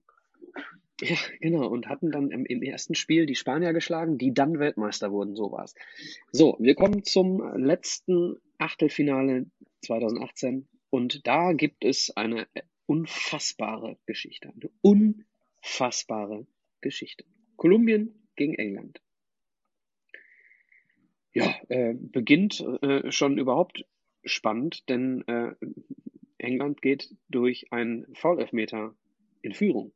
Harry Kane, übrigens immer noch für mich unfassbar, dass ein Elternpaar sein Kind Harry nennt, wenn es mit Nachnamen Kane heißt. Aber irgendwie geil, durch Harry... Ja, irgendwie schon geil, ja. Harry Kane, komm her! Mittig halb hoch verwandelt, Torwart verladen, Ospina springt in die Ecke und Harry Kane verwandelt in Elfmeter in der 57. Und dann passiert lange nichts. Und in der 93. Minute, Nachspielzeit, der Torwart kommt bei einem Eckball mit nach vorne. Der Ausgleich. Kopfball an die Latte, Unterkante Latte. Mina macht in der 93. den Ausgleich. Und dann passiert nichts mehr. Dann geht's ins Elfmeterschießen. Tja. Natürlich, wie kann es auch anders sein? Kolumbien geht ins Viertelfinale. Denn England kann keine Elfmeter. Würde man denken. Aber England schreibt die komplette Geschichte neu. England geht tatsächlich im Elfmeterschießen ins Viertelfinale. Pickford hält den entscheidenden Elfmeter gegen Wacker und Dyer macht das 4:3 im Elfmeterschießen. Vorher hatte auch Ospina gegen Henderson schon gehalten. Das heißt, eigentlich war alles so wie immer. Ne? Falcao trifft, Kane trifft, Cuadrado trifft, Rashford trifft, Muriel trifft, Und dann hält Ospina gegen Henderson und eigentlich ist England mal wieder im Elfmeterschießen auf der Verliererstraße. Aber die Latte hilft den Engländern, denn Uribe schießt anschließend an die Latte und Trippier macht das ausgleichende 3:3 und dann eben bereits erwähnter Elfmeter. Baka gegen Pickford und Pickford hält die Pille fest und Dyer macht das Ding zum 4:3. Und England geht durch Elfmeterschießen ins Viertelfinale. Das gab es noch nie, meine lieben Freunde. England bisher noch nie im Elfmeterschießen weitergekommen. Ja. Hat auch wirklich 70 Jahre, 90 Jahre gedauert, ne? Knapp 90 Jahre hat es gedauert, dass England mal im Elfmeterschießen die nächste Runde erreicht. Ich kann mir auch vorstellen, dass einige Engländer bestimmt schon abgeschaltet haben nach 120 Minuten, weil sie gesagt haben, die Scheiße tue ich mir nicht schon wieder an. Das kann ich mir auch vorstellen, dass das so war. Vor allem, wenn der Trainer Gareth Southgate ist, ist das nicht der, der bei der WM 90 auch verschossen hat? Ja, stimmt, hast du recht. So, und damit gehen wir mit folgenden Partien ins Viertelfinale. Uruguay trifft auf Frankreich. Brasilien trifft auf die Belgier, die eine kurze Schrecksekunde hatten im Achtelfinale, aber sich doch qualifiziert haben. Schweden trifft auf die Jungspunde aus England und die Russen treffen auf die Kroaten. Russland überraschenderweise noch mit dabei, Schweden überraschenderweise noch mit dabei. Ansonsten vielleicht leicht überraschend Uruguay, aber Frankreich, Brasilien, Belgien, England und Kroatien durchaus zu erwarten. Weil ich gerade so direkt dabei bin, fangen wir doch direkt mit dem ersten Viertelfinale an, denn das ist direkt meins. Uruguay gegen Frankreich. Am Ende steht ein Sieg der Franzosen. 2:0 schlägt Frankreich die Urus. Ja, sagt man nicht mehr, ne? Uruguayos. Früher hat man mal Urus gesagt, Alex. Ja, das sagt man nicht mehr. Sagt man nicht mehr. Weißt du warum? Weil es despektierlich ist. Okay. Varane und Griezmann schießen hier die Franzosen ins Viertelfinale. Zwischenzeitlich tatsächlich, also 1:0 Griezmann, Freistoßflanke auf Varane. Varane köpft das Ding rein, Vorarbeit Griezmann. Zwischenzeitlich hält Lloris das 1:0 fest, denn Uruguay ziemlich aggressiv, nicht nur in seiner Spielweise, sondern eben auch sehr, sehr drangvoll, drückt auf 1:1 und Lloris hält das sensationell fest, ehe dann ein Fernschuss von Griezmann nach Mega-Patzer von Muslera, also ein klassischer Flatterball, den Muslera dann, ja, also wirklich, schaut's euch mal an, wirklich krasser Torwartfehler im Viertelfinale, das ist schon übel, macht Griezmann dann eben das 2:0. Kurz vor Schluss kann Tolisso noch das 3:0 machen, also ein absolut verdienter Sieg der Franzosen, die hiermit das erste Team sind, das ins Halbfinale geht. Player of the Match, wer könnte es anders sein als Antoine Griezmann? Erste Tor vorbereitet, zweite Tor selbst gemacht. Halbfinale, Frankreich. Viertelfinale, Brasilien gegen Belgien. Christopher. Brasilien, Belgien. Also Brasilien, wie gesagt, Belgien, kurzer Dämpfer im Achtelfinale. Gegen Japan haben es also glücklich gewonnen. Dann kam Brasilien mit Neymar. Ich sag mal, immer wenn du so ein gelbes Trikot siehst bei einer WM, hast du grundsätzlich mal Respekt, würde ich jetzt mal sagen. Und also es war jetzt nicht so, dass da einer als großer Favorit ins Spiel ging, wenn auch Belgien natürlich immer noch irgendwie den Anspruch hatte, da sich durchzurackern. So sind sie nämlich dann auch begonnen, haben 2:0 geführt, sehr früh in der ersten Halbzeit, ich glaube nach 20 Minuten. Haben das in die Halbzeit gerettet und dann hat Brasilien den Anschluss gemacht.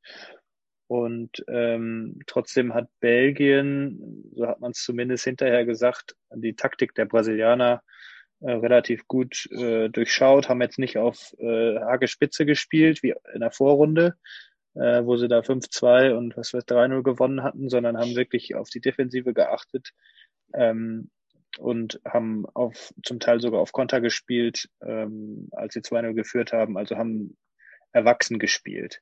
Am Ende hatte Brasilien dann eigentlich hätten nicht verdient den Ausgleich gemacht, wenn sie ihn hätten. Aber Belgien verdient im Halbfinale 2:1 Sieg gegen Brasilien. Und ich sehe das ein bisschen anders. Der Torhüter, der Belgier, ich würde an dieser Stelle Courtois auch einschreiten wollen. Zum besten Spieler gewählt. Ich bin da auch ein bisschen anderer Meinung. Alex, fang mal an. Also Brasilien macht hier meiner Meinung nach sein bestes Turnierspiel tatsächlich. Verlieren irgendwie, also Brasilien, gut, aber Belgien führt nach 30 Minuten mit 2:0, das ist richtig. Insgesamt hat Brasilien ein Torschussverhältnis von 26:8. Also, ja. Dann wurde dazu, trotz dieses VAR, Brasilien einen Elfmeter verwehrt nach Foul von Kompany. Das stimmt. Was dann schon der Anschluss gewesen wäre in der irgendwas um die 50. Minute. Ja, da hat, glaube ich, auch der Urs Meier noch im Nachbericht, oder wurde der nicht reingeschaltet, der Urs Meier, als diese Entscheidung da war? Da hat er auch gesagt, warum, wie kann man da keinen Elfmeter geben oder was? Aber da stand es, glaube ich, 2:0, ne? Da stand 2:0, aber das wäre schon in der 56. halt der Anschluss gewesen. So ist der Anschluss übrigens dann in der 76. Felix Zweier im Videokeller. Stimmt, genau. Wurde er deshalb, war das nicht dieses Spiel, nachdem er dann nicht mehr weiter nominiert wurde oder irgendwie sowas? Ja, irgendwas war da. Ja. Also ich sag mal, die Belgier relativ glücklich, die Brasilianer in diesem Spiel unglücklich, aber aufs gesamte Turnier gesehen, die Belgier verdient ins Halbfinale eingezogen. So würde ich es vielleicht machen. Ja, die haben gekontert und die hatten, die waren trotzdem, ich meine, wenn sie jetzt ein 2:2 gemacht hätten, die Brasilianer, Torchancen hin oder her, okay. Die haben nicht mal einen Ausgleich gemacht. Ja, so viele hundertprozentige waren da, glaube ich, auch nicht bei. Es waren zwar gute Gelegenheiten für die Brasilianer, aber jetzt nicht die Gelegenheit, wo man sagen würde, boah, den musste aber eigentlich unbedingt reinschießen. So war es auch nicht. Also die Belgier haben das schon gut gemacht. Ein bisschen Glück dabei, ja. Und ich habe mich, da weiß ich noch, habe ich mich sehr gefreut, weil hat, glaube ich, auch sehr gut gehalten. Ja, also bei mir ist hier Kevin De Bruyne als Player of the Match, das verstehe ich nicht so ganz. Aber der hat auch hinterher den goldenen Handschuh gewonnen. Goldener Handschuh ist übrigens eine Bar in Kiez. Ja, genau, da ist auch so einiges Böses passiert. Ist auch ein Buch drüber. Okay. Ja, ist auch nicht so schön, dieses Buch. Nee. Ja. So, was wollte ich sagen? Also die Brasilianer haben auch einiges an ihrer Beliebtheit, glaube ich, in diesen letzten beiden WM-Jahren, also 14 und 18, ein bisschen eingebüßt. Und das liegt auch nicht zu wenigen Teilen an Kamerad Neymar, glaube ich. Absolut. Also 14 haben sie an Beliebtheit bei mir gewonnen. 15. Also hier 2018 war es definitiv so, dass Neymar... ich glaube, da sind ganz viele Memes entstanden von Neymar, wie er sich wirklich 5, 6, 7, 8 Mal über den Rasen rollt nach irgendwelchen Attacken. Also das war schon, und dann eben die Video-Assistant-Geschichte, die Neymar dann auch korrigiert hat, weil er eben die Schwalben dann eben nicht mehr so durchsetzen konnte. Also Neymar wirklich hier federführend, ich gebe dir recht, Alex, für eine gesunkene Anerkennung, würde ich sagen, der brasilianischen Leistung.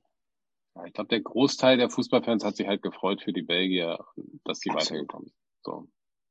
Muss man neutral Wer freut sich denn im nächsten Spiel, Alex? Freut sich Schweden oder freut sich England? Nächstes Spiel, Schweden, England. Das ist auch wieder so ein typisches Schweden-England-Spiel eigentlich.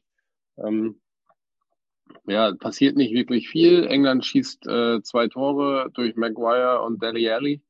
Nach 59 Minuten führen sie relativ komfortabel mit 2:0. Danach wachen die Schweden ein bisschen auf, spielen ein bisschen weiter nach vorne, weil sie merken, so kommen wir hier nicht weiter.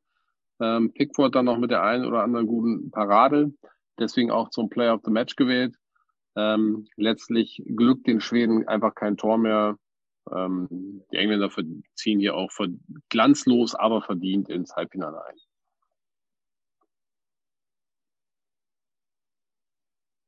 Können auch weitermachen. Dann fehlt nur noch eins. Gut. Dann fehlt nur noch eins. Christopher, ein Halbfinale haben wir noch. Ein Viertelfinale, Entschuldigung. Ein Viertelfinale haben wir noch. Russland gegen Kroatien. Ich wollte gerade sagen, wir waren mir nicht fertig. Genau, Russland, Kroatien. Die Entzauberung des Gastgebers tritt jetzt ein gegen Kroatien. Es steht lange 1:1. Also man muss sagen, dass auch da Kroatien sich wieder durchgewurstelt hat, muss man sagen. Also der Hype, der nach der WM über Kroatien vollzogen wurde, die haben die Spiele alle sehr knapp gewonnen, die meisten sogar im Elfmeterschießen, so wie jetzt gegen Russland. Waren zwar vielleicht spielerisch die bessere Mannschaft, aber sie haben nie, so wie Belgien, gute, deutliche Partien gewonnen, muss man sagen. Und auch da gegen Russland nicht. Natürlich da dieser Heimbonus und das war ja ein Sommermärchen 3.0 da für die Russen. Und da ging es leider zu Ende im Elfmeterschießen in dem Spiel. Das war so ein Kampfspiel, ne? Kroatien, Russland. Ich kann mich sogar noch daran erinnern, das geguckt zu haben, dass die Russen einfach, wie du auch schon gerade gesagt hast, die sind halt gerannt, dass man das irgendwie auch fast gar nicht glauben konnte, wie die rennen und wie die sich da rein donnern in jeden Zweikampf. Das haben sie halt gegen Kroatien auch gemacht. Ist natürlich auch kein leichter Gegner, wenn du gegen die spielst. Und haben es dann irgendwie hingekriegt, ein 1:1 in die Verlängerung zu kriegen. Und ja, haben dann halt im Elfmeterschießen diesmal verloren und nicht gewonnen, wie im Viertelfinale, im Achtelfinale. Ja, in der Verlängerung. Also Russland raus, WM-Gastgeber raus. Ja, richtig, richtig. Aber warte mal. Was hast du gerade gesagt, Alex? Ich habe es nicht verstanden. Ja, genau. Ich wollte noch sagen, in der Verlängerung sind jeweils noch, Russland und Kroatien haben beide nochmal in der Verlängerung getroffen. Also ist mit 2:2 ins Elfmeterschießen gegangen. Und damit haben wir zum wiederholten Mal, Alex, Christopher, zum wiederholten Mal ein Halbfinale aus ausschließlich europäischen Teilnehmern. Es treffen aufeinander Frankreich und Belgien sowie Kroatien und unsere Freunde von der erstes Halbfinale dementsprechend Frankreich gegen Belgien. Wer möchte gerne einsteigen in dieses spannende Spiel? Ja, lass mir den Gast den Vortritt. Christoph. Ach komm, Leute. Ich habe keine gute Erinnerung an dieses Turnier, weil das war auch so eins der ersten Turniere, wo nicht im Studium stimmt gar nicht eins der ersten, das die zweite Weltmeisterschaft hier. Und also ich habe jetzt nicht die besten Erinnerungen an das Spiel, muss ich sagen. Warst du zufällig mit deinen Jungs weg? Oder den Endstand. Ich glaube, einer von euch fängt besser an. Bitte? Warst du mit deinen Jungs zufällig weg bei dem Spiel? Nee, nein. Das ist immer Vorrunde. Wir machen immer Vorrunde und die ersten Achtelfinalspiele, weil da haben wir die meisten Spiele in einer Woche. Okay. Und da war natürlich das Deutsche aus und dann habe ich auch irgendwie die Lust am Turnier verloren, muss ich sagen. Aber ja, Halbfinale und Finale, klar, da ist man immer wieder so ein bisschen mehr dabei. Ja, dann fange ich jetzt mal an. Also Frankreich gegen Belgien. Haut rein. Mit Sicherheit von der, auf dem Papier ein sehr starkes Halbfinale. Belgien haben wir schon ganz oft drüber gesprochen. Definitiv ein Favorit in diesem Turnier. Und Frankreich hat sich durch die Siege spätestens gegen Argentinien dann eben auch in den Favoritenkreis geschossen, wenn nicht sogar schon in der Vorrunde. Also hier definitiv konnte man sagen, der Gewinner dieses Spiels hat durchaus das Potenzial, den Weltmeistertitel ins Land zu holen, ne? Oder, Alex? Ne? Also würde ich an dieser Stelle mal zumindest so vermuten. Ja, da stimme ich dir durchaus zu. Der Gewinner hier, natürlich, logischerweise, wenn er im Finale steht, hat er Chancen drauf, den Titel zu holen. Macht ja durchaus Sinn. Ja, ausgeglichenes Spiel. Hier bezeichnenderweise finde ich, dass der Spieler des Spiels ein Abwehrspieler war. Und dazu noch in einem bemerkenswert ruhigem Stadion. Also wir erinnern uns, die Russen im Viertelfinale raus.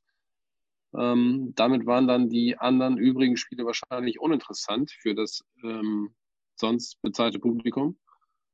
Lange Rede, gar keinen Sinn. Samuel Umtiti macht dir das 1:0, schießt das Tor. Jetzt weißt du auch, warum er Player of the Match wird. Genau, schießt vorne das 1:0, hält hinten seinen Laden sauber. Dementsprechend bester Spieler spielt 1:0. Also es war ein interessantes, zumindest spannendes Spiel, jetzt nicht besonders hochklassig. Ja. Warum sind Sie hier? Nee, warte mal, wie geht der Witz? Mein Name ist Umtiti, ich bin hier, um Weltmeister zu werden. Bitte was? Umtiti. Oder wie geht das noch? Um was? Um Titi. Ich kenne den nur anders, aber den erzähl mir das ist nicht. Eine Ableitung dieses Gags. Ist mir schon klar. Okay, also Frankreich geht hier ins Finale. Belgien, für mich der schönste Fußball. Ne? Von allen Mannschaften kam für mich von den Belgiern. Gehen hier raus. Frankreich, vielleicht könnte man sagen, einfach reifer in diesem Jahr. Obwohl die Belgier schon sehr, sehr lange zusammengespielt haben. Eben, die haben auch eine junge Mannschaft, die Franzosen. Ne? Also so viel Reife, außer Giroud und Griezmann vielleicht noch. War da nicht auf dem Platz. Ja, also das Spiel sehr reif. Ne? Ich meine, gut, sie haben auch Hugo Lloris hinten im Tor. Genau. Mhm. Pogba jetzt auch keine 20 mehr. Ne? Also, und dann eben die Schnellen, die Pfeilschnellen wie Mbappé, eine gute Mischung, sagen wir mal so. Also ich habe mir die Aufstellung jetzt nochmal angeguckt, der Franzosen, und da fiel mir gleich der Kanté auf, also der Sechser. Der hat doch da auch so ein, da ist doch hier quasi ein Weltstar geworden mit ihm, bei dieser WM, meine ich. Also war eine richtig gute WM gespielt, mittlerweile auch irgendwo in England aktiv da. Ja, es spielte da schon 2 Jahre bei Chelsea, spielt inzwischen immer noch bei Chelsea, okay. Seit 2016 bei Chelsea. Okay.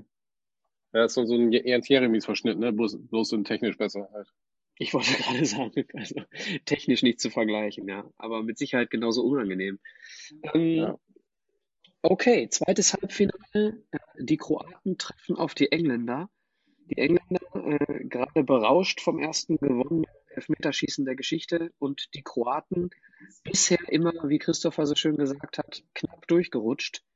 Tja, am Ende knapp ist hier auch ein gutes Stichwort, ne? Ja, erstmal zurückgelegen, die Kroaten. Also England führt in der 5. Minute. Ich hätte es halt mal geil gefunden, wenn England mal ein WM-Finale spielt. Ist das eigentlich seit 66? Dass sie im Finale standen? Ja. Also 70 kann ich mich nicht dran erinnern, aber nach 70 auf jeden Fall nicht mehr, aber ich glaube bei der WM 70 auch nicht. Ja. Also 74 auf keinen Fall, 78 auf keinen Fall. Genau. Also nach 70 nicht. Definitiv nicht. Ja genau. Ja, seit 90 haben wir ja drüber gesprochen. Na, das wär's gewesen. Mit Kane in seiner Prime. Jetzt weiß ich, glaube ich, nicht, ob sie es nochmal irgendwie so hinkriegen würden. Kann mich auch irren, aber ja, schade eigentlich. Aber gut, die Kroaten, ne, trumpfen groß auf. Holen sich da ihre Tore zurück in der zweiten Halbzeit, beziehungsweise geht's in die Verlängerung. Ja, und wieder alte Bekannte. Deutschen Legionäre, ja. Hat der Mandzukic da in der Zeit, war der bei Juve oder war der bei Bayern?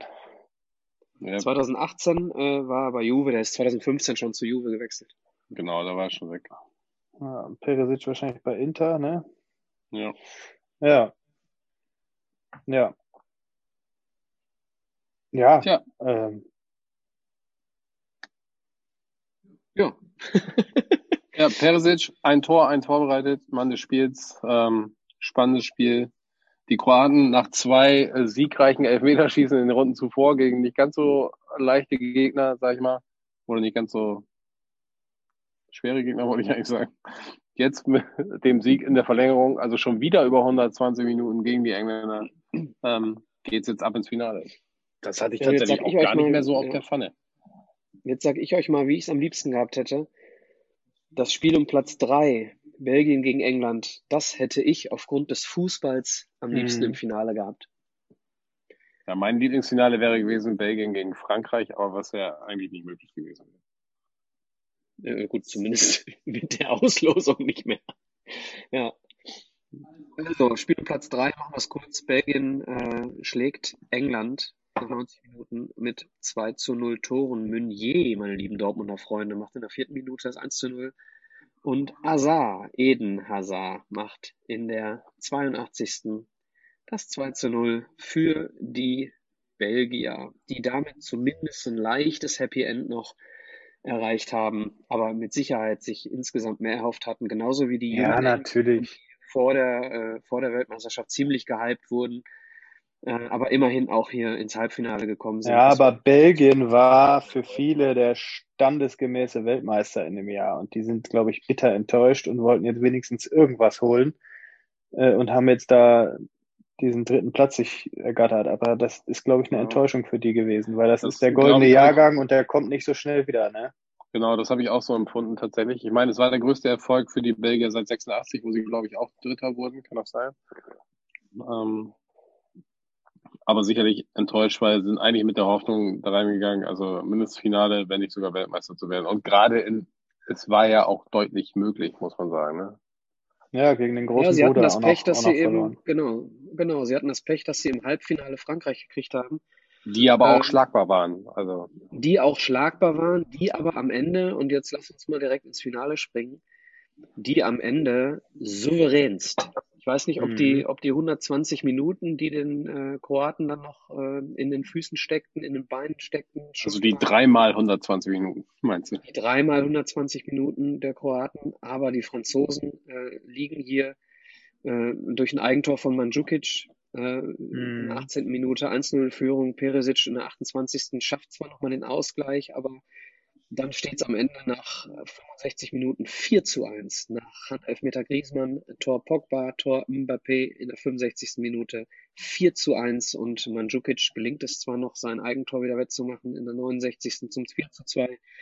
Aber das Ding war im Prinzip durch nach dem 4-1. Also ich glaube, man darf das nicht unterschätzen, diese dreimal Verlängerung. Also wenn man es hochrechnet, ist es insgesamt ein Spiel mehr, als die Franzosen gespielt haben. Ne? Also es waren nochmal 90 Minuten extra.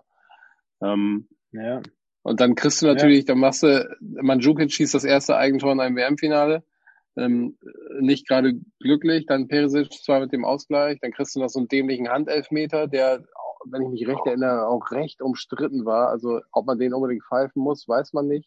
Aus kürzester Distanz. Ja, das war so ein ganz komisches Ding. Aber nach heutiger Regelauslegung wäre er wieder berechtigt gewesen, damals. Ja, aber... Genau, aber heute ist die Regelung ja eine andere, als sie damals war. Von daher das war ein sehr großer Streitpunkt. Dann kriegst du nochmal so einen und dich dann nochmal, also du hast dich im Prinzip schon zweimal aufgerafft. Du hast ein Spiel mehr gespielt, du machst ein Eigentor, kommst nochmal zurück, machst den Ausgleich und dann kriegst du wieder so einen vor den Latz geknallt mit so einem umstrittenen Handelfmeter. Und dich dann nochmal aufzuraffen, ist, glaube ich, auch schwierig tatsächlich. Absolut. Und ich meine mich zu erinnern, also wir gehen mit 1-2 in die Halbzeit, kommen relativ gut aus der Halbzeit raus, haben, glaube ich, auch die eine oder andere Möglichkeit, nutzen diese nicht, und dann kriegst du halt irgendwann das Gegentor. Und dann ist erledigt. Also mit dem 3-1 ist das Spiel erledigt eigentlich. Also es lief in dieser Endrunde alles für die Franzosen. Am Ende waren sie einfach dran, ne? Wie wäre es gelaufen, wenn sie eben nicht Kroatien bekommen hätten, die irgendwie tatsächlich 360 Minuten in den Beinen hatten.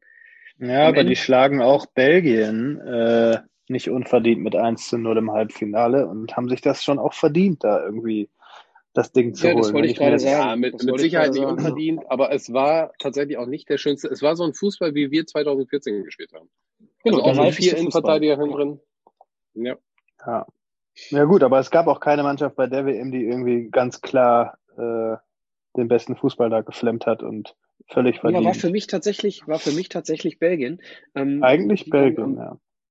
Ja, waren für mich Belgien, genauso wie 2014 eine lange Zeit die Holländer, ne? Obwohl, was heißt, es war Belgien? Erinnert euch zurück an das Achtelfinale gegen die Japaner, wo sie nach 60 Minuten auch schon ausgehen können. Ne? Also es war nicht wie die Jahre davor. Was heißt die Jahre davor? Ja, gut, Spanien war Spanien ein guter Weltmeister? Ja, also haben die Spanien 2010 Spanien war verdient. Also die haben das erste Spiel gegen die Schweiz, wie schon erwähnt, haben die Spanier verloren und haben dann am Ende einen völlig verdienten, sehr dominanten Weltmeistertitel rausgeschossen. Also Spanien 2010 war ähnlich verdient wie wir 1990. Also da war es ja auch verdient, da kannst du sagen, was du willst. Genau, Brasilien 1994 auch nicht unverdient. 98 die Franzosen auch verdient, würde ich sagen. Zumindest nicht unverdient, ja. 2002 kann man drüber streiten. Denn Brasilien doch, hatten wir keine Schnitte. Die Brasilianer hatten in der Vorrunde auch keinen schönen Fußball gespielt. Ja, haben wir im Finale, auch die ein oder andere... Ja, das auf jeden Fall. Es geht mir nicht um den Vergleich zum Finalgegner. Also vom Fußball her waren sie auch ein bisschen enttäuschend 2002. 2006 kann man sagen, würde ich sagen, die reifste Mannschaft hat gewonnen, auch wenn es mir sehr weh tut, weil ich sie gehasst habe für das Halbfinale. 2010, die Spanier haben wir darüber gesprochen, 2014 für mich, wie gesagt, bester Fußball bei den Holländern, Spielglück bei den Deutschen, auch nicht unverdient, und 2018 Spielglück bei den Franzosen, aber auch nicht unverdient. Ja.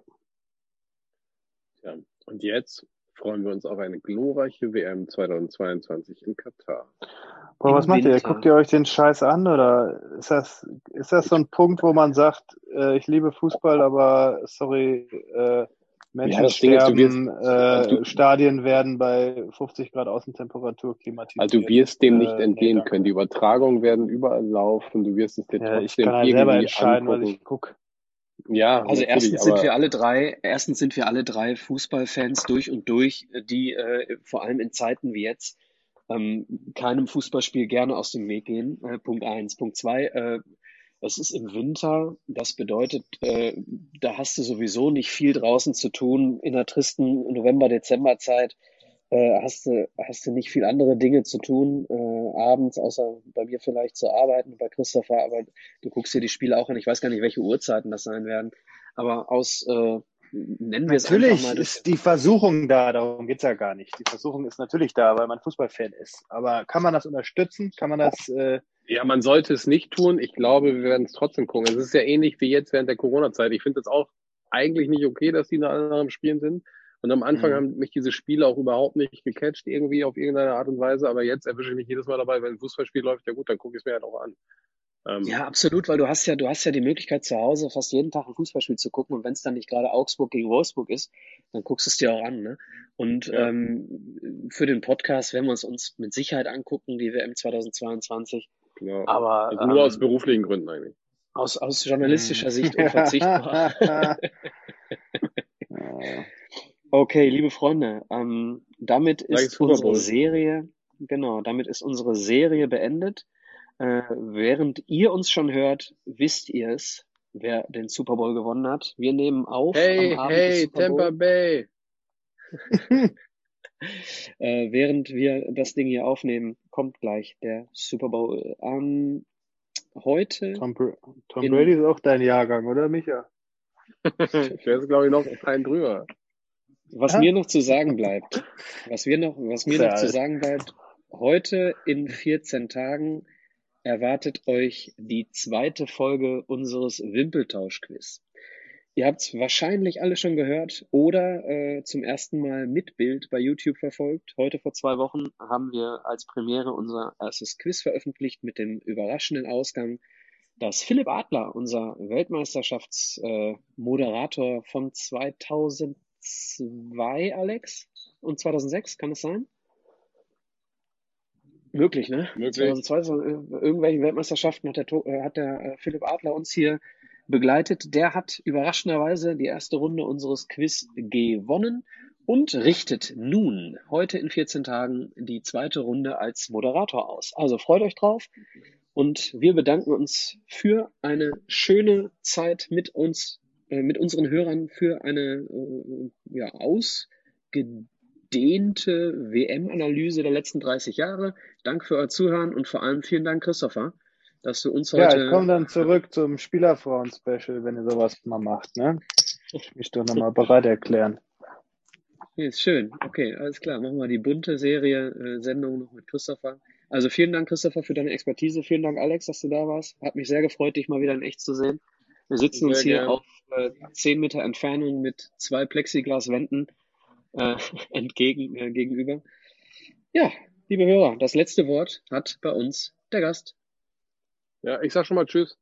Ja, mehr wollte ich auch nicht sagen, ne? Macht's gut, Freunde. Der Nacht. Kann ich jetzt ausmachen?